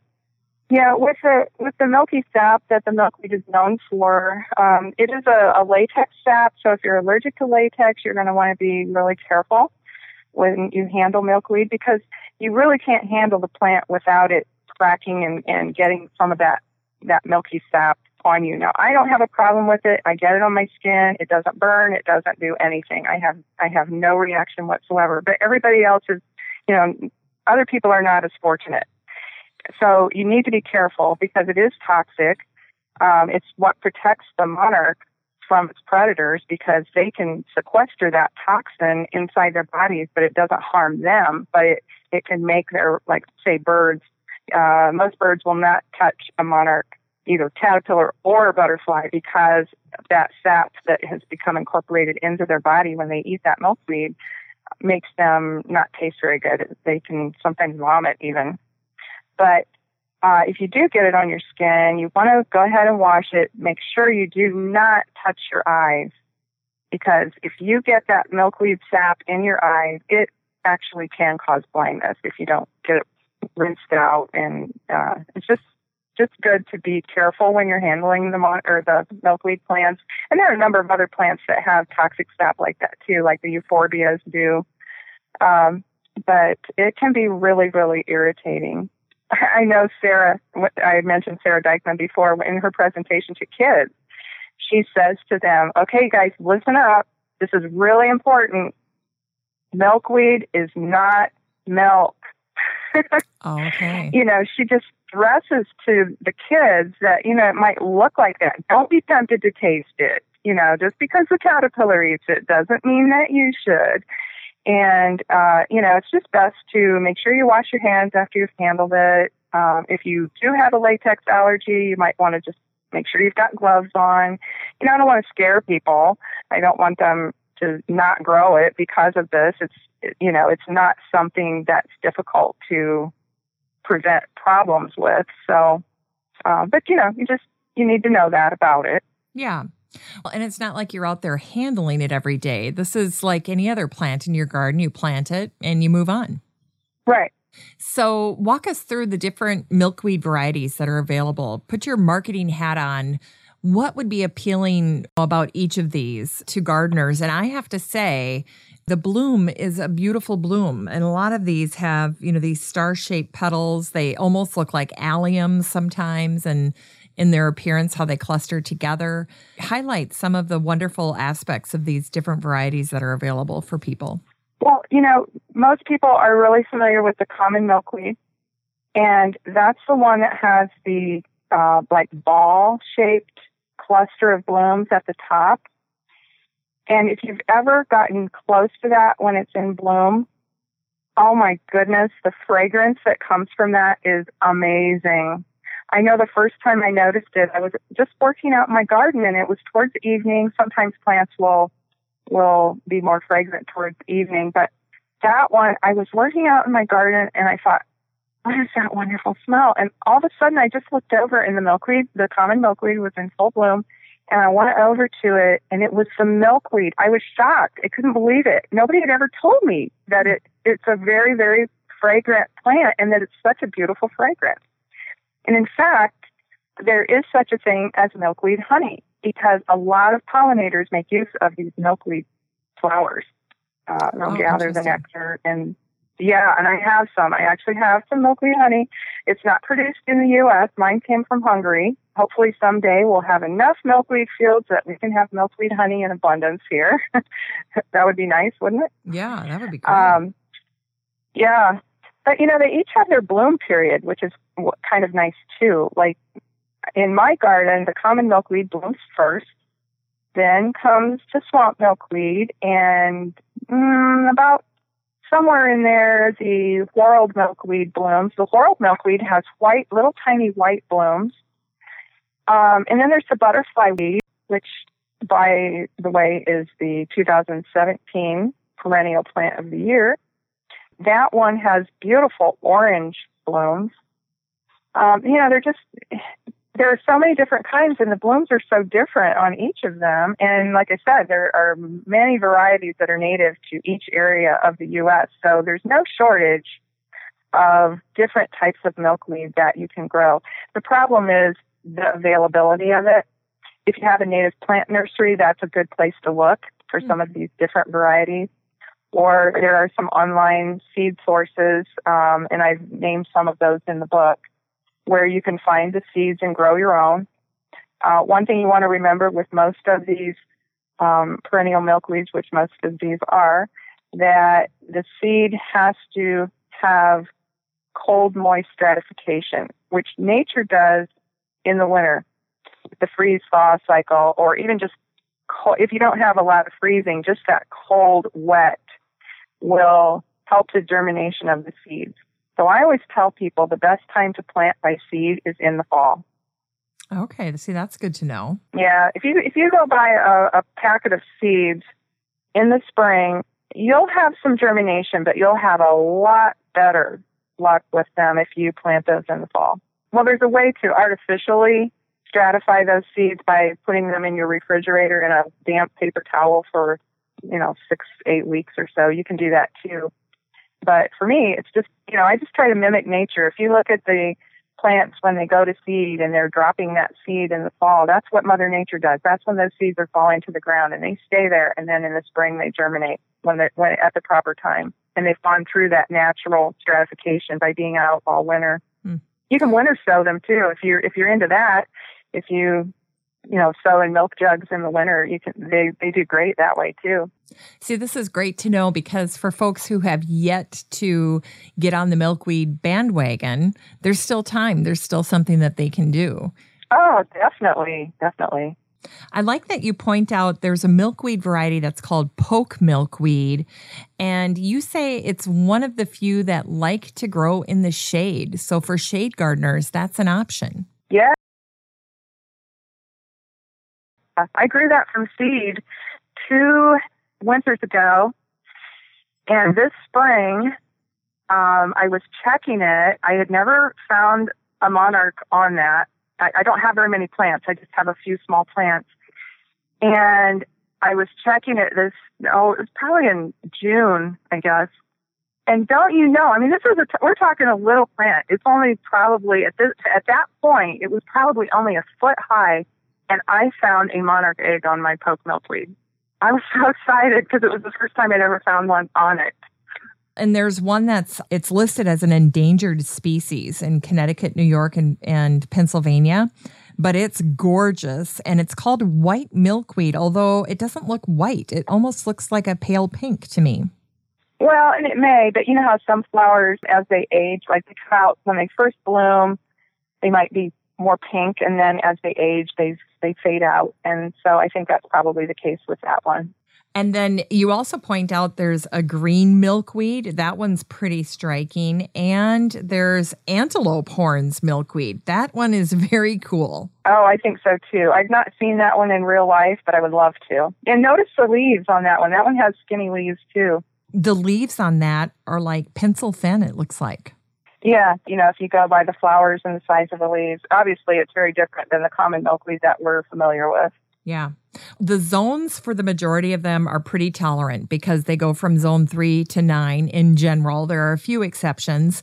Two, of mm-hmm. course, at the end here are the green milkweed and then the antelope horns milkweed. But by and large, we should be able to grow most of these milkweeds in our gardens around the United States.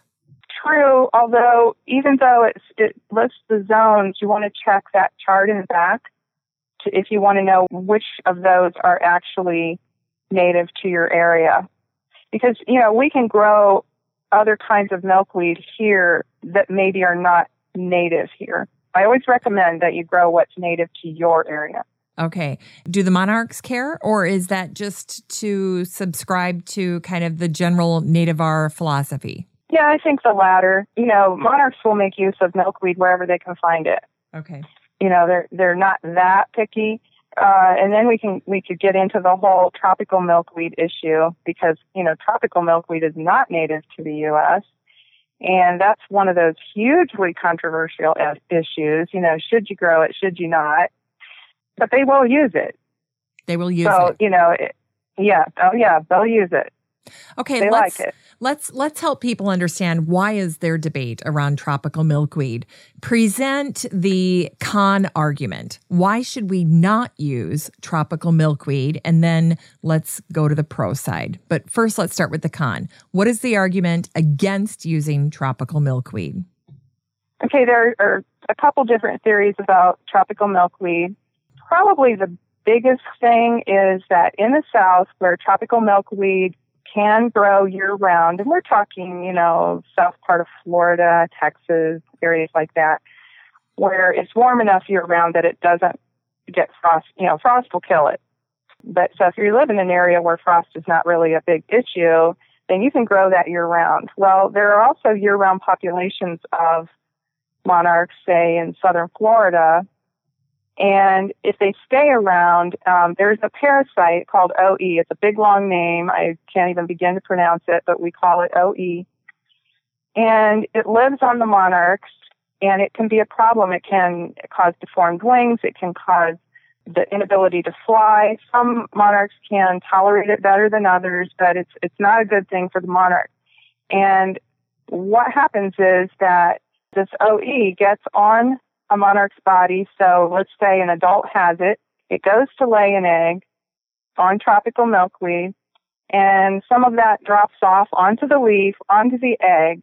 Well, the first thing that happens then is when that egg hatches, the caterpillar eats its eggshell, and if the OE has fallen off the, the mother butterfly that's laid the egg, then it has consumed that parasite.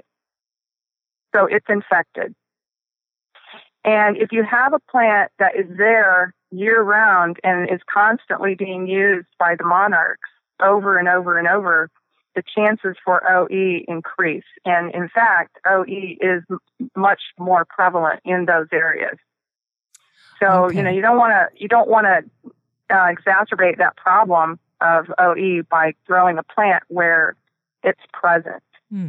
See now, see now that's new to me. I that part of the argument I had not heard before. So the fact that this particular type of milkweed, this tropical milkweed, does not die back, does not have that dormant period like other milkweeds do. That's what makes it particularly problematic. At least where this, uh, what do you call it, a pathogen or? Mm-hmm. It's some type of an yeah, infection and it, and it'll just continue. Right. I think actually that is in the book. Um, I, yeah, I read about the OE, but I guess I didn't appreciate the linkage between that and the tropical milkweed. So that's what's very interesting about that for me. Yeah. So that's one part of the problem. And then they also think that perhaps, and I'm not sure that I really subscribe to this or not, but you know, there are a lot more people that know more about it than I do.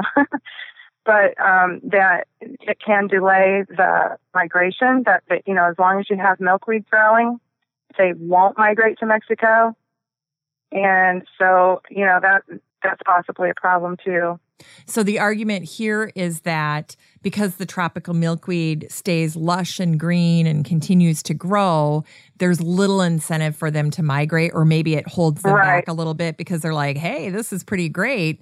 We don't need to leave. The mon- the milkweed's not dying back like the native milkweeds right. do, and right. so it maybe delays them. You know, but although there is some controversy about that. Okay, so now the pros for tropical milkweed, why people like it, or why people say, "Eh, it's not a problem." What do those arguments sound like? Well, you know, it's a beautiful plant. It has beautiful flowers. They're red with yellow centers, and it's easy to grow. It's readily available. You know, even in the north, as an annual, it's readily available. You can grow it from seed. Um, it's a little harder to grow it from seed up in the north because you won't get blooms until you know early fall. And they like it. Monarchs like it. It's got a high concentration of the toxic sap, which you know they they make use of the higher higher concentrations when they can because that provides more protection for them. But, you know, other than it just being more readily available and it's a beautiful plant and that the monarchs like it, I mean, those are the pros. Okay. All right. If you look on page 91, it talks about the OE and that will tell you how that is transmitted. Yeah, I was thinking of it in terms of like an STD, but for monarchs. You know, like if the mother uh, if the mother yeah. gets it, it can pass to the children. You sure. know, because they contaminate right. the leaves, that kind of a thing. But you know that it is like that. Yeah, it is like that. And so I guess I didn't appreciate that that it ruins the habitat in a sense. Yeah, because in those tropical areas, you know, even in the islands that are off the coast of Florida where they live, like Bermuda and places like that, the OE, there's a there's a chart somewhere out there that shows what the percentage of the population is infected by the OE, and it's very high in those areas. We in the north we don't have as much of a problem with it because our plants all die, you know, in, in the in the fall, and we start new every yes. year. Yes. Mm-hmm. Well, I'm a huge Prince fan. I don't know. There are a lot of Minnesota girls who were huge Prince fans, and people often would ask him over the course of his lifetime, "Why do you stay in Minnesota? Why do you stay in Minneapolis?" Because of course he could have gone anywhere, you know, L.A., New York, sure. and he's like, "No, I like it. The cold keeps the troubles out of Minnesota." You know, because everybody wants to stay away. They think it's so cold, but I love that. And the same is true for a lot of the plant issues that people face in warmer climates. We just don't have that because it gets really cold here, and that takes care of a lot of problems in the garden. Well, you know, I, I have encountered that here in Ohio too because I have a small greenhouse. And so I would take my tropical plants in there for the winter. And the first couple of winters, I would keep it at about, oh, 60 degrees. And I had a huge problem with spider mites, especially on my brugmansias, you know, angel's trumpets. And I had I was constantly battling that in the greenhouse. And then I thought, you know, what if I drop down the temperature to about 50 degrees? You know, the plants are not, it's not going to hurt the plants. They might slow down their growth or even go dormant, but that's fine. It's winter, you know. So I did that and I didn't have problems with them anymore. They just disappeared. So yeah, there's something to that. Hmm, that's interesting. Well, I want yeah. to cover uh, you. You directed me over this way as well, and I and it's the last thing I want to talk about before we talk about the wonderful trip that you took last year to the sanctuary in Mexico. But I just want to make sure we touch on this because again, it's helping people understand this whole issue of monarchs a little bit more fully here. And that is, you devote a few pages to the predators. There are many predators for monarchs all the way through caterpillar stage through adulthood. They're helped out because they've got this this milkweed latex that they're ingesting and that makes them not taste so fantastic but still there are predators.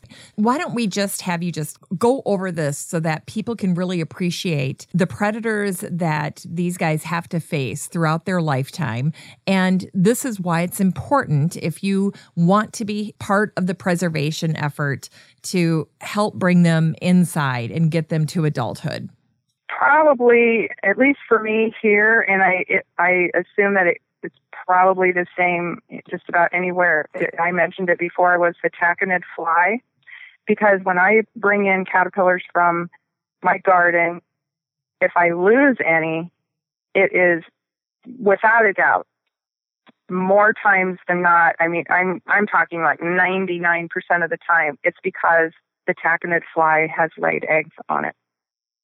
So, you know, that one's a huge one. And you see them all the time out there. I mean, I see them in my garden. They look like houseflies. They, you know, they're not houseflies, but they look just like them. And so that, that's a major problem. And then I've also seen in my garden, I've seen the caterpillars be attacked by spine soldier bugs. They look like stink bugs. They're our type of stink bug. And, you know, they, they, what they do, they just pierce the caterpillar and suck the life out of them. uh, spiders, spiders will, will take care of, you know, some of the smaller ones. Um, well, not only that, you see adult monarchs get caught in spider webs. Yes. You know, so spiders are an issue on both ends of the life cycle. Uh, wasps will lay eggs inside the um, caterpillar and the chrysalis. And ants. Ants will definitely eat the eggs. And you know, I have to mention too that if you have more than one egg on one leaf and the one caterpillar comes out, hatches out of the egg before the other one, they often will go and eat the other egg. They can be cannibalistic, or they can, a larger caterpillar can eat a tiny one. It happens. so, you know, there's just so many things that, that they're up against. So now, now that you've brought up the whole caterpillar cannibalism thing, I have to ask if you are bringing these caterpillars or these eggs into an environment that you've created because you want to grow them in your home. You want to give them shelter, mm-hmm. protect them from these predators. Should you be separating them so that they don't cannibalize each other? Yes. You should. That's very important. Yes. If you're going to raise more than one or two, well, even if it's two, uh, you want to, I keep them separated by size. You know, when I put the, if I bring in, say, five eggs at a time, I don't know when those eggs were laid. So I don't know when they're going to hatch out. I don't know if they're going to hatch out all in the same day or if one's going to be two days later. You know, you don't know that. So I just keep a close eye on them. Once one of them has hatched out, I will move it to another container because I, I just know, and I've, I've had it happen that that little caterpillar, once he's done with uh, eating his own egg, he, I mean, he'll start on the leaf, but if he comes across another egg, he'll eat it. Huh. So I do keep them separated. I keep them separated in separate containers according to size. If they're really tiny, you know, I can put I can put tiny ones in with tiny ones, but I do not put tiny ones in with say third or fourth instar or even fifth instar caterpillars because that's just asking for trouble. Okay. See, now that's great to know. And and here's why I think it's very important too is so many people are trying to create these little you know, butterfly houses, you know, a place where they can bring these caterpillars and then, you know, raise them. And, and that's fantastic. And I've seen these enclosures, especially in nurseries, you know, in greenhouses and in garden centers, uh-huh. because they want to promote awareness, which is wonderful. But I was just at a nursery uh, let's see, about two weeks ago. They have a very large butterfly enclosure for the monarchs, but they're all commingled. They have, you know, the eggs, they have the chrysalis, they have the big fat juicy caterpillars walking about, and lots of milkweed inside, but not fully appreciating this aspect of raising caterpillars. Yeah, you know, that's why I don't go into detail too much in my book about raising more than one because you know if you raise one, which I think I, I think it's good for everybody to do that at least once because you see the whole process up close and personal, and it means something to you then. And and when something means to you, then you care more. You care more, you do more. Yeah. But I don't talk a lot about raising in numbers because there are so many things to consider when you do that. You know, there's the whole cleanliness of the thing. You know, when you're raising so many monarchs in an enclosure like that, there's uh, you know, bacteria and things that build up. You've got to be clean. You've got to be, you know, out out in nature. You're not going to have them in such close proximity. Uh, you're not going to be dealing with all that frass, which is their poop, you know, in, in a, a small area. So there are a lot of other things to consider when you start raising them in number. And I really didn't want to get into that. I mean, that's another that's another controversial subject. You know, mm-hmm. some people are like, should we be doing this? Um, but and I, and I won't go into that because you know I, I do have mixed feelings over it. And when I talk about raising a number, I'm talking you know some people do five or six hundred of them, and I think there are many people out there that do it and do it responsibly. But just realize that if you decide to raise any number of them, that there are some other considerations. You know, you, the mm. cleanliness is part is is so super important, and separating the smaller ones, the babies, you know, from the older ones, uh, because even when they're forming their chrysalis, you don't want another caterpillar crawling around while they're doing that. I mean, that can interrupt the process, and you hmm. know, so there, there are just a lot of things to consider if you if you decide to raise them in large numbers.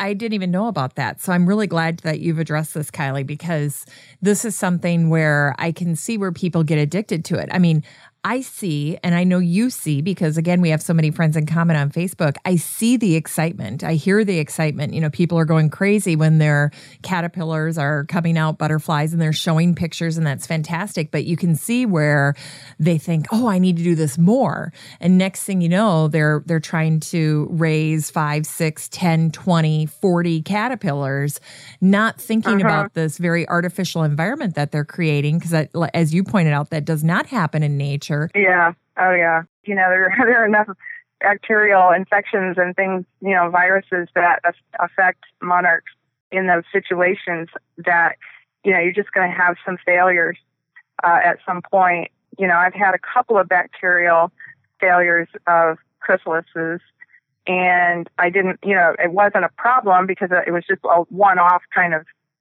situation. You know, one happened because um, I'm pretty careful about cleanliness here, but it, it happens. And I mean, it happens out in nature too. But when you have them so crowded, you know, like I see sometimes, it, it makes me cringe a little bit because, you know, I, I don't want to judge from a picture because you don't know what that situation is, but you, it makes you wonder. It's like, are they living like this, crawling all over each other, you know, all the time? Um, because that can't be good. Uh, you know, they just there's just so many things to consider, you mm-hmm. know, if you're going to do it. It's not an impossible thing to do and it's not hard to do. It's just, will you do it? You know, if you yeah. start, if you, if you, I mean, we, we went down to Nashville for the eclipse and I had 70 some caterpillars here and I never gave it a thought, you know, oh my goodness, what am I going to do? I have 70 some caterpillars. I have to take care of them. I'm going to be gone for four days. They, I can't leave them here uh, even if I could put enough milkweed in their enclosures, there it's going to be a mess. It's going to be not sanitary or healthy for them for me to leave them like that. So I boxed them up and I took them with me, and so I stayed with uh, Barbara Wise. I think you know Barbara. Yep. And I I stayed with her, and every day I was cleaning the milkweed cages out, you know, or containers out while we were down there. So it, you know, it's a responsibility, and, yes. and you have to know that when you're when you start out, it's okay to do it. I mean, I think it's okay to do it if you know what you're doing, and you you. I don't want to discourage anybody from helping. I really don't. Yeah. But we need to make sure that we're helping and not hurting. Yeah, I agree. You know, one of the things too, this is kind of dating when we're doing this podcast, but it's right after Labor Day. Today today the kids went back to school and Hurricane Harvey has just happened. So that's uh, foremost on everybody's minds. But one of the images from Hurricane Harvey had to do with fire ants and fire ants you list as a predator as well, one of the major predators. And I don't know if right. you saw this image, but after Hurricane Harvey, they were showing how the fire ants down there had actually worked together and they formed these floating rafts of fire ants. That's how strong the determination to survive is among fire ants. Talk about an amazing predator, right? Well, you know, um, I didn't see that, but I experienced that here when I was a kid. We had flooding in in our little town where I grew up, and we were blown away by those ant the ant islands. They look like just these floating islands of ants piled on top of each other. So mm-hmm. you know, it isn't just fire ants that do that because I, I will never forget that. I kind of for, I kind of had forgotten about it until you mentioned that. Yeah, I so I was looking at all these images, these terrible images of the flood on on on Twitter, and and then people are saying, "Boy, it's not enough. You have to worry about snakes and alligators." One guy came home and there was an alligator under his table, and and then that. they said, "Yeah," and then they said, "And you have to worry about floating islands of fire ants." And if you Google Hurricane Harvey, you know hashtag Harvey fire ants, it'll be image after image of these floating islands of fire ants. Oh my gosh, I can't imagine encountering anything worse. Yeah. Oh yeah unbelievable. Well, let's talk about the section of the interview that I've been looking forward to the most, and that is talking to you about your amazing experience. I'm betting probably even an almost spiritual experience for you when you went down to the sanctuary in Mexico, the place that all the monarchs migrate to. And of course, interestingly enough, this area was not discovered and made known to the world until the mid 70s when I was just a little kindergartner or first grader. So there's a part in your book where you talk about that. I'm going to pull this up here a second. Okay, here it is. It's on page 35. And mm-hmm. I'd love to have you read those first two paragraphs, or I guess it's just one paragraph on that side and then talk about this wonderful location that you got to go visit. Okay. Prior to 1975, the exact winter location of the migrating monarchs wasn't known. Yes, they went south into Mexico, but just where? Dr. Fred Urquhart, a zoologist from Toronto, Canada, along with his wife Nora, devoted many years to attempting to find this out. Dr. Urquhart developed a system of applying paper tags to the monarch's wings, each with a unique identification number, tagging his first monarch in 1937. Several hundred thousand tags later, on January 9, 1975, naturalists Ken Brugger and Catalina Trail, with Dr. Urquhart's guidance, found the monarchs clustered in the Oyamel fir forest in the transvolcanic belt mountains of central Mexico. The discovery of the monarch's overwintering location was shared with the world the following year in the August 1976 issue of National Geographic. Pretty cool. It was a 40 year effort to try to figure out where that location was. Well, you know, the interesting thing is, of course, the locals knew about it. You know, I mean, that, they and they didn't probably think anything of it because it happened every year. They came, you know, and nobody had ever really investigated from the US or Canada to see about that. You know, it was just part of their life. They knew that they, I mean, just like it was in the North. You know, I don't know if maybe the locals down there back then didn't know where the monarchs went in the summer because they left there. You know, they didn't stay there. So maybe they didn't know exactly where they went either until later. But um, it's such an incredible migration story because you know, the monarchs that are in our gardens right now are the ones that will be making that epic journey. They live seven or eight months, whereas, you know, most generations earlier, like their parents, grandparents, great grandparents, and great great grandparents, only live four to six weeks. But this generation will live until next spring. They'll make that epic migration all the way to Mexico to a very specific spot, same spot every year at almost exactly the same time. And they will live and until next spring. They will live until next spring. They don't sexually mature when they when they um, eclose or emerge from their chrysalis here in our gardens in the north. They will not sexually mature. And that's what helps them have the strength to make that journey. If they concentrated on reproducing and all of that, that takes a lot out of them and they would probably never make it. So they fly all the way down there. They get there about the 1st of November and they will stay in those Oyamel fir trees at a very specific uh, altitude. And those trees are clustered at the tops of about 12 mountains down there. I mean, it's a small area. It's a really small area. And those trees provide protection for them. It's the right temperature. It's the right humidity.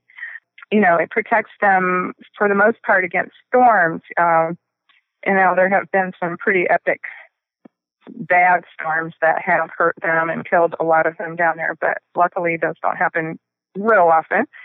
But anyway, you know, they'll stay down there clustered on those trees. They'll come out, they'll fly around on sunny days, go down and get drinks out of the little streams that go through that area. And then they go back and cluster and stay there and cuddle together until, oh, probably March, first of March, end of February, first of March, they start flying around and then they'll take off about mid March, mid to late March uh, to come back up north.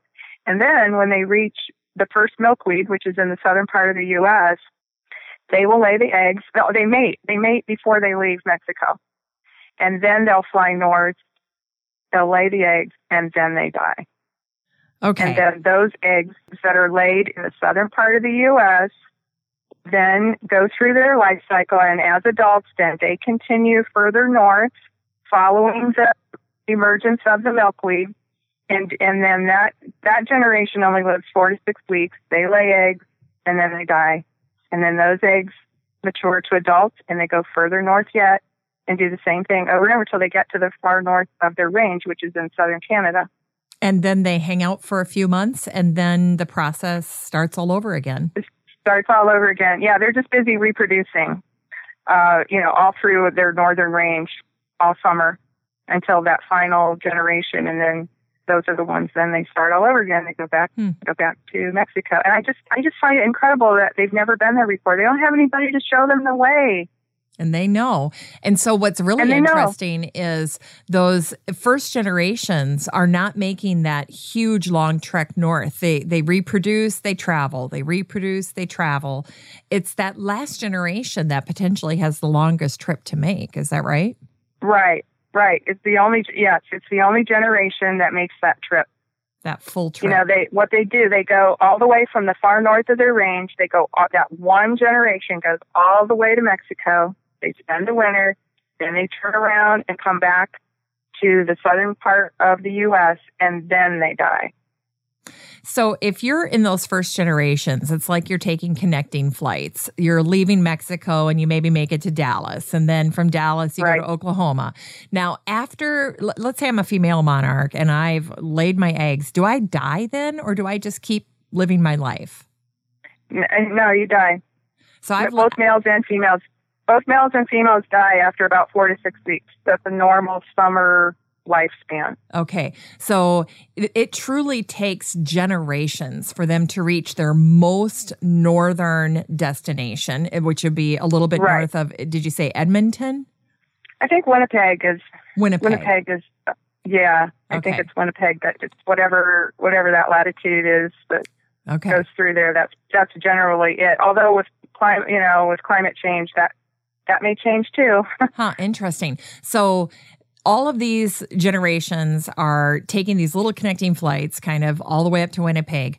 But then if you're a butterfly in Winnipeg at the end of summer, you're going to do a nonstop flight essentially all the way back to Mexico. Correct. Hmm. Very interesting. So, how did this trip come together for you? I know you went down with a mutual friend, Beth Stetenfeld. How mm-hmm. did how did you plan it? How did you uh, figure out the timing of it? Uh, tell me all about it. How did it happen for you? Well, that was number one thing on my bucket list was to go see the monarchs in Mexico. And I didn't know how I was going to get to do it. You know, it's expensive and I just my husband doesn't really like to travel by airplane anywhere. So, you know, I thought, well, okay, I'm going to do this anyway, with or without him. So I thought, well, how about if I would contact some tour company and see if I could lead a trip there? So I contacted Mexperience, which is with the Mexican Tourism Board, and they referred me to a travel company in Arizona, SNS Tours, and I talked with them about planning this trip. So together with them, we custom planned this trip. And they arranged the hotel and all that. They did all of that. So I didn't have to take care of any of that. But I was a, I was able to choose the places that we went, how long we were going to be there, what what city we flew into, that kind of thing. And then Beth and her husband decided to go, And, you know, at that time there was a lot of talk about, oh, do you really want to go to Mexico? It's so dangerous and, you know, that kind of thing. And so, you know, I think a lot of people were very hesitant uh, when they talked about going. But so it was just the four of us that actually went and it was great because it was almost like a private tour. Uh, you know, if we wanted to stay longer in one place, we could, and, and we had a lot of flexibility. But um, if any any trip I've ever taken, and I have taken many, not one thing went wrong with that trip. It went like clockwork. It was one of the most perfect trips I've ever taken. And, you know, we went to two, two sanctuaries. We went to El Rosario, which is the largest one and the most well known. And then we went to Sierra Chincua, which is another one that's not too far from El Rosario, but it's very different. There, the atmosphere or the location is very different. One is a little, little bit higher up and a little more open. And so we got to have, you know, two kind of different experiences, yet the habitat actually in the in the forest where the monarchs were was very, very similar. Hmm. But, you know, when when we went up that first day at El Rosario, we took horses because it's pretty steep. And you can only take the horses up so far because they don't want to disturb the habitat of the monarchs. So we got off the horses and then we walked the rest of the way. And when we got off the horses, there was like this clearing. And all of a sudden, we, it was a nice sunny day, but all of a sudden we just kind of looked over to the right. And imagine if you're standing in a river, but the river is above you, around you, and it's it consists of not water but monarchs. They were streaming down out of that mountain all around us, and it was overwhelmingly an, an emotional experience for me. I cried. Yeah. I, you know, it took. I I thought I would cry. Got back into the forest, and I saw all those monarchs hanging there in clusters. I thought that's what would do it, but it wasn't. I was a mess even before we got back there. but you know, I I looked at the guide. We had you have to have a local guide to go in there. You can't just go. And I looked at our guide and I said, as as the tears were coming down my face, you know, I I said, do you see many people cry? Do many people do this? And he said, I see it all the time. Hmm.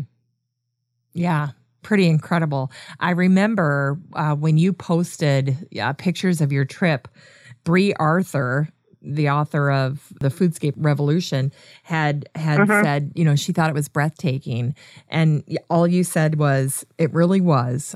I cried, and I thought, "Oh my gosh, what an amazing experience for you!" Kind of a capstone to this whole experience of loving the butterfly for 11 years, a decade, and then getting to see them. I mean, pretty special. Well, Jennifer, you know, uh, the other thing was when we were down in the forest, or up in the forest, I should say, and I was looking up at all these monarchs, and all of a sudden it hit me that the butterflies that I raised the ones that were born in my garden very probably were up there in those clusters. Hmm. You think about that. I don't even know how to explain how that made me feel. You know, it's like, wow, I'm I'm actually a part of this in a way.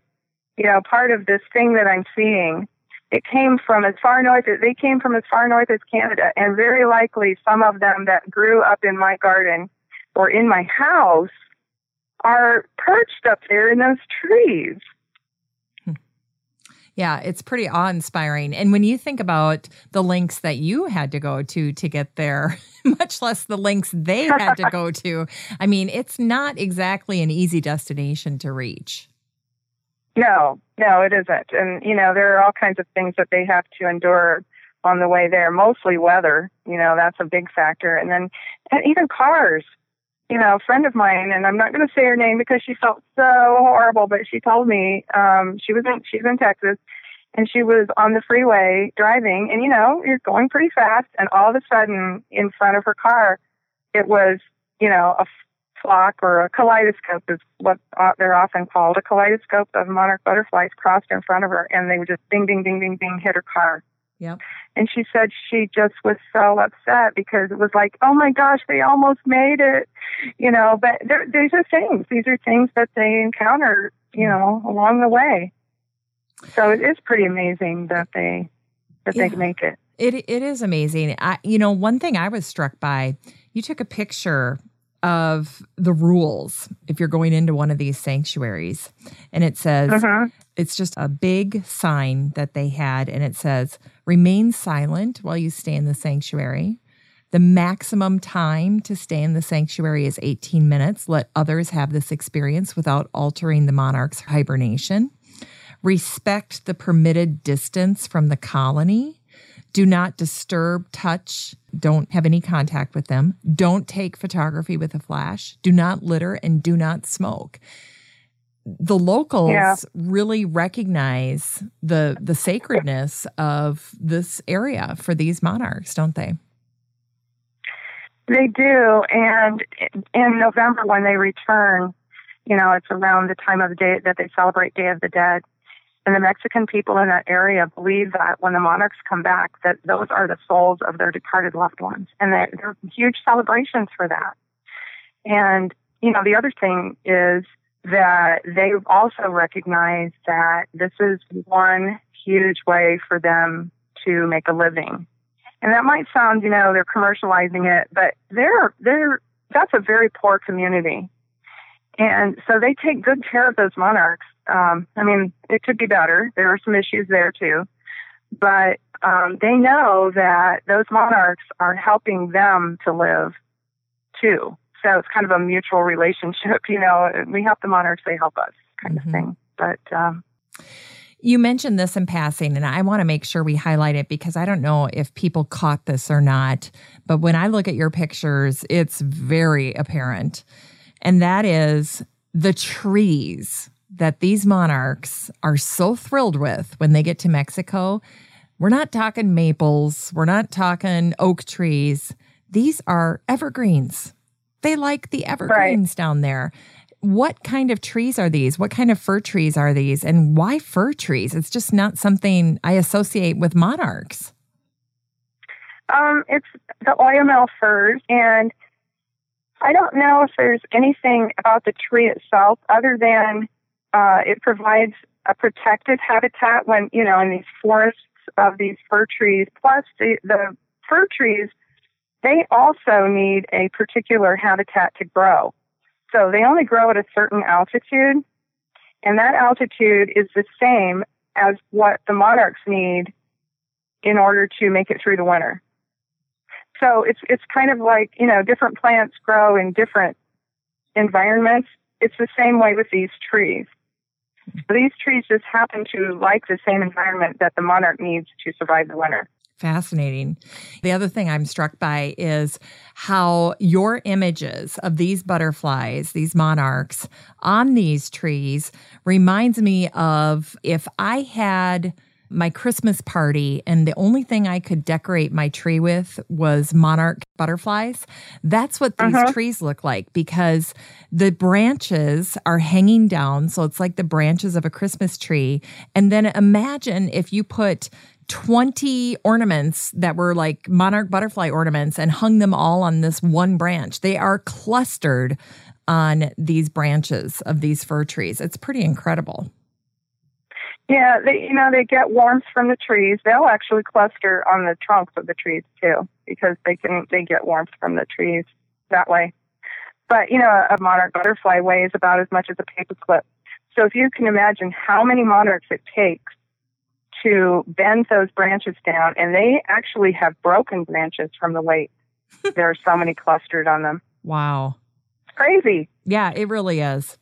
The pictures are pretty darn special. If you could crystallize that trip into three words as you look back on that entire experience, what would you say? Overwhelming, spiritual, awe inspiring.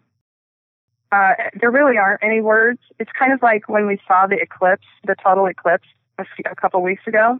I wasn't expecting to to have the feel the emotion that I did when I looked at I took my glasses off and I looked up in that sky and I saw that total eclipse. I don't know what I expected, but I wasn't expecting the emotional reaction. I mean, again, at that seeing that in that sky, I felt like crying. I kind of held it back. There were other people around, and I just kind of didn't. And now I kind of wish I would have just cried. mm-hmm. But you know, it was just so amazing. You, I mean, you just you see pictures of it, but to see it in real life, it, it's unlike anything else. And I, as I was watching, looking at that eclipse, I was taken back to those forests in Mexico in March. I immediately thought of that same thing because it was a similar feeling. You know, it was just like this is something bigger than ourselves. Yeah. You know, it, it, and and I'm actually being granted a viewing of it. You know, I felt really honored and um, very, very fortunate to be able to see that. Hmm. Yeah, very elemental, both of those experiences. Mm-hmm. Yeah. I'm not going to ruin the end of your story because your this book starts out with a story of you're going to the plane crash site in Shanksville and your mom showing you this this monarch butterfly and then there's more to this story but I have to just say, because I, I got to see you at the Garden Bloggers Fling and I got to chat with your mom quite a bit. But I love that your mom is part of your story, of, of your introduction to this uh, wonderful relationship you've started with the monarch butterfly leading to your book about the monarch butterfly. But your mom is is quite the gal and you do quite a bit with her. You're very close to your mom yeah we travel a lot together and she is still quite the gardener. Uh, in fact you know we kind of want to sit on her sometimes. She she does she just does too much. We tell her all the time and she just ignores us but that's okay. Um, but uh, we've had some wonderful trips and experiences together, and hopefully there we'll have a lot more. Yeah. Well, that has to be, I guess, also a another sweet element to this to your story about the monarch is that your mom played a role in that. Yeah, and she has that butterfly. She has it mounted in a little display cube. Of you know, that started does. the whole thing. And yeah, that, was, that would be mom. But, you know, she's played a part too in the uh, raising of the children's garden in Van Wert, Ohio is there because of her idea. And they have a butterfly house there. And every summer they raise monarch butterflies in there. So, you know, she's, she's played a part in it for sure. Well, why don't we close by having you share with us how people can get a hold of you, where they can buy your book, and then anything else you'd like to share? Okay, you can find me. Probably the easiest way to get in touch with me is either through email at kylie at gmail.com or through Facebook. I'm on Facebook a lot. and so you can, that's probably the best place to find me. And then, of course, my blog, ourlittleacre.com, which I've been a little lax in posting there, but, you know, good intentions to post more often. So uh, those are the ways you can get a hold of me. Hmm. And if, if there's anything I can just say to people about if they really desire to help the monarch, and I hope they will, is to really consider what your actions are. And one of one of the biggest things you can do to help them and the rest of not just other pollinators, but the whole environment is to consider the things that you do in, in your gardens. Consider your actions because, you know, everything that you do has consequences and they might be good or they might be bad. But just, you know, think about it. Think about it before you do it and, and hopefully you'll do things to help and not hurt. Well, that's great advice to end on, Kylie. I can't thank you enough for sharing your wonderful book. It's called The Monarch Saving Our Most Beloved Butterfly. This has been a true treat, and I especially love the fact that I got to talk to you about your trip, your amazing trip down to the sanctuaries in Mexico. That was very special. Well, thank you for having me, Jennifer. You know, I really love to help the monarch, talk about the monarch, um, and gardening in general. And I'm happy that I got to meet you this summer, and hopefully I'll see you again somewhere along the gardening trail. But I really do appreciate you having me on your podcast. Well, thank you very much. This was a true pleasure. Well, that's it for our show today, featuring the monarch, saving our most loved butterfly with Kylie Baumle. Don't you feel like you have a better understanding on the subject of monarchs? I remember feeling that exact way when I got off the phone with Kylie, just like I felt so much more confident about talking about monarchs and how to help them. Anyway, I hope this episode helps you better understand how you can help monarchs and all pollinators for that matter, but specifically when it comes to monarchs, planting milkweed, and then, of course, by providing nectar plants. These are just simple pro pollinator choices that you have complete control over when it comes to your garden. Anyway, once more, a big thank you to Kylie for sharing her lovely book with us, The Monarch Saving Our Most Loved Butterfly. I especially appreciated the personal connections and the stories that Kylie shared with us. And it's her special connection with the monarch that makes her book and her work so very wonderful and inspiring. I want to thank my team over at Podfly Productions, my editor and project manager, Eric Begay, and my copywriter, Ein Kadena. Just a reminder, I'll have all of the generous information that I shared on the show today over at my website at sixfootmama.com. That's the number six ftmama.com, and then just click on podcast, and today's show will be right there. And don't forget, I'd love to have you join the listener community for the show over in Facebook. Just type in Still Growing Podcast Group the next time you're in Facebook and then request to join. I'd love to meet you in the group. I'd like to thank the women who make up my listener advisory board Beth Engel, Beth Gardens in Illinois. She works at Griffin, a national brokerage firm and one of the finest companies in horticultural service. And Beth is also a board member of the PPA, the Perennial Plant Association.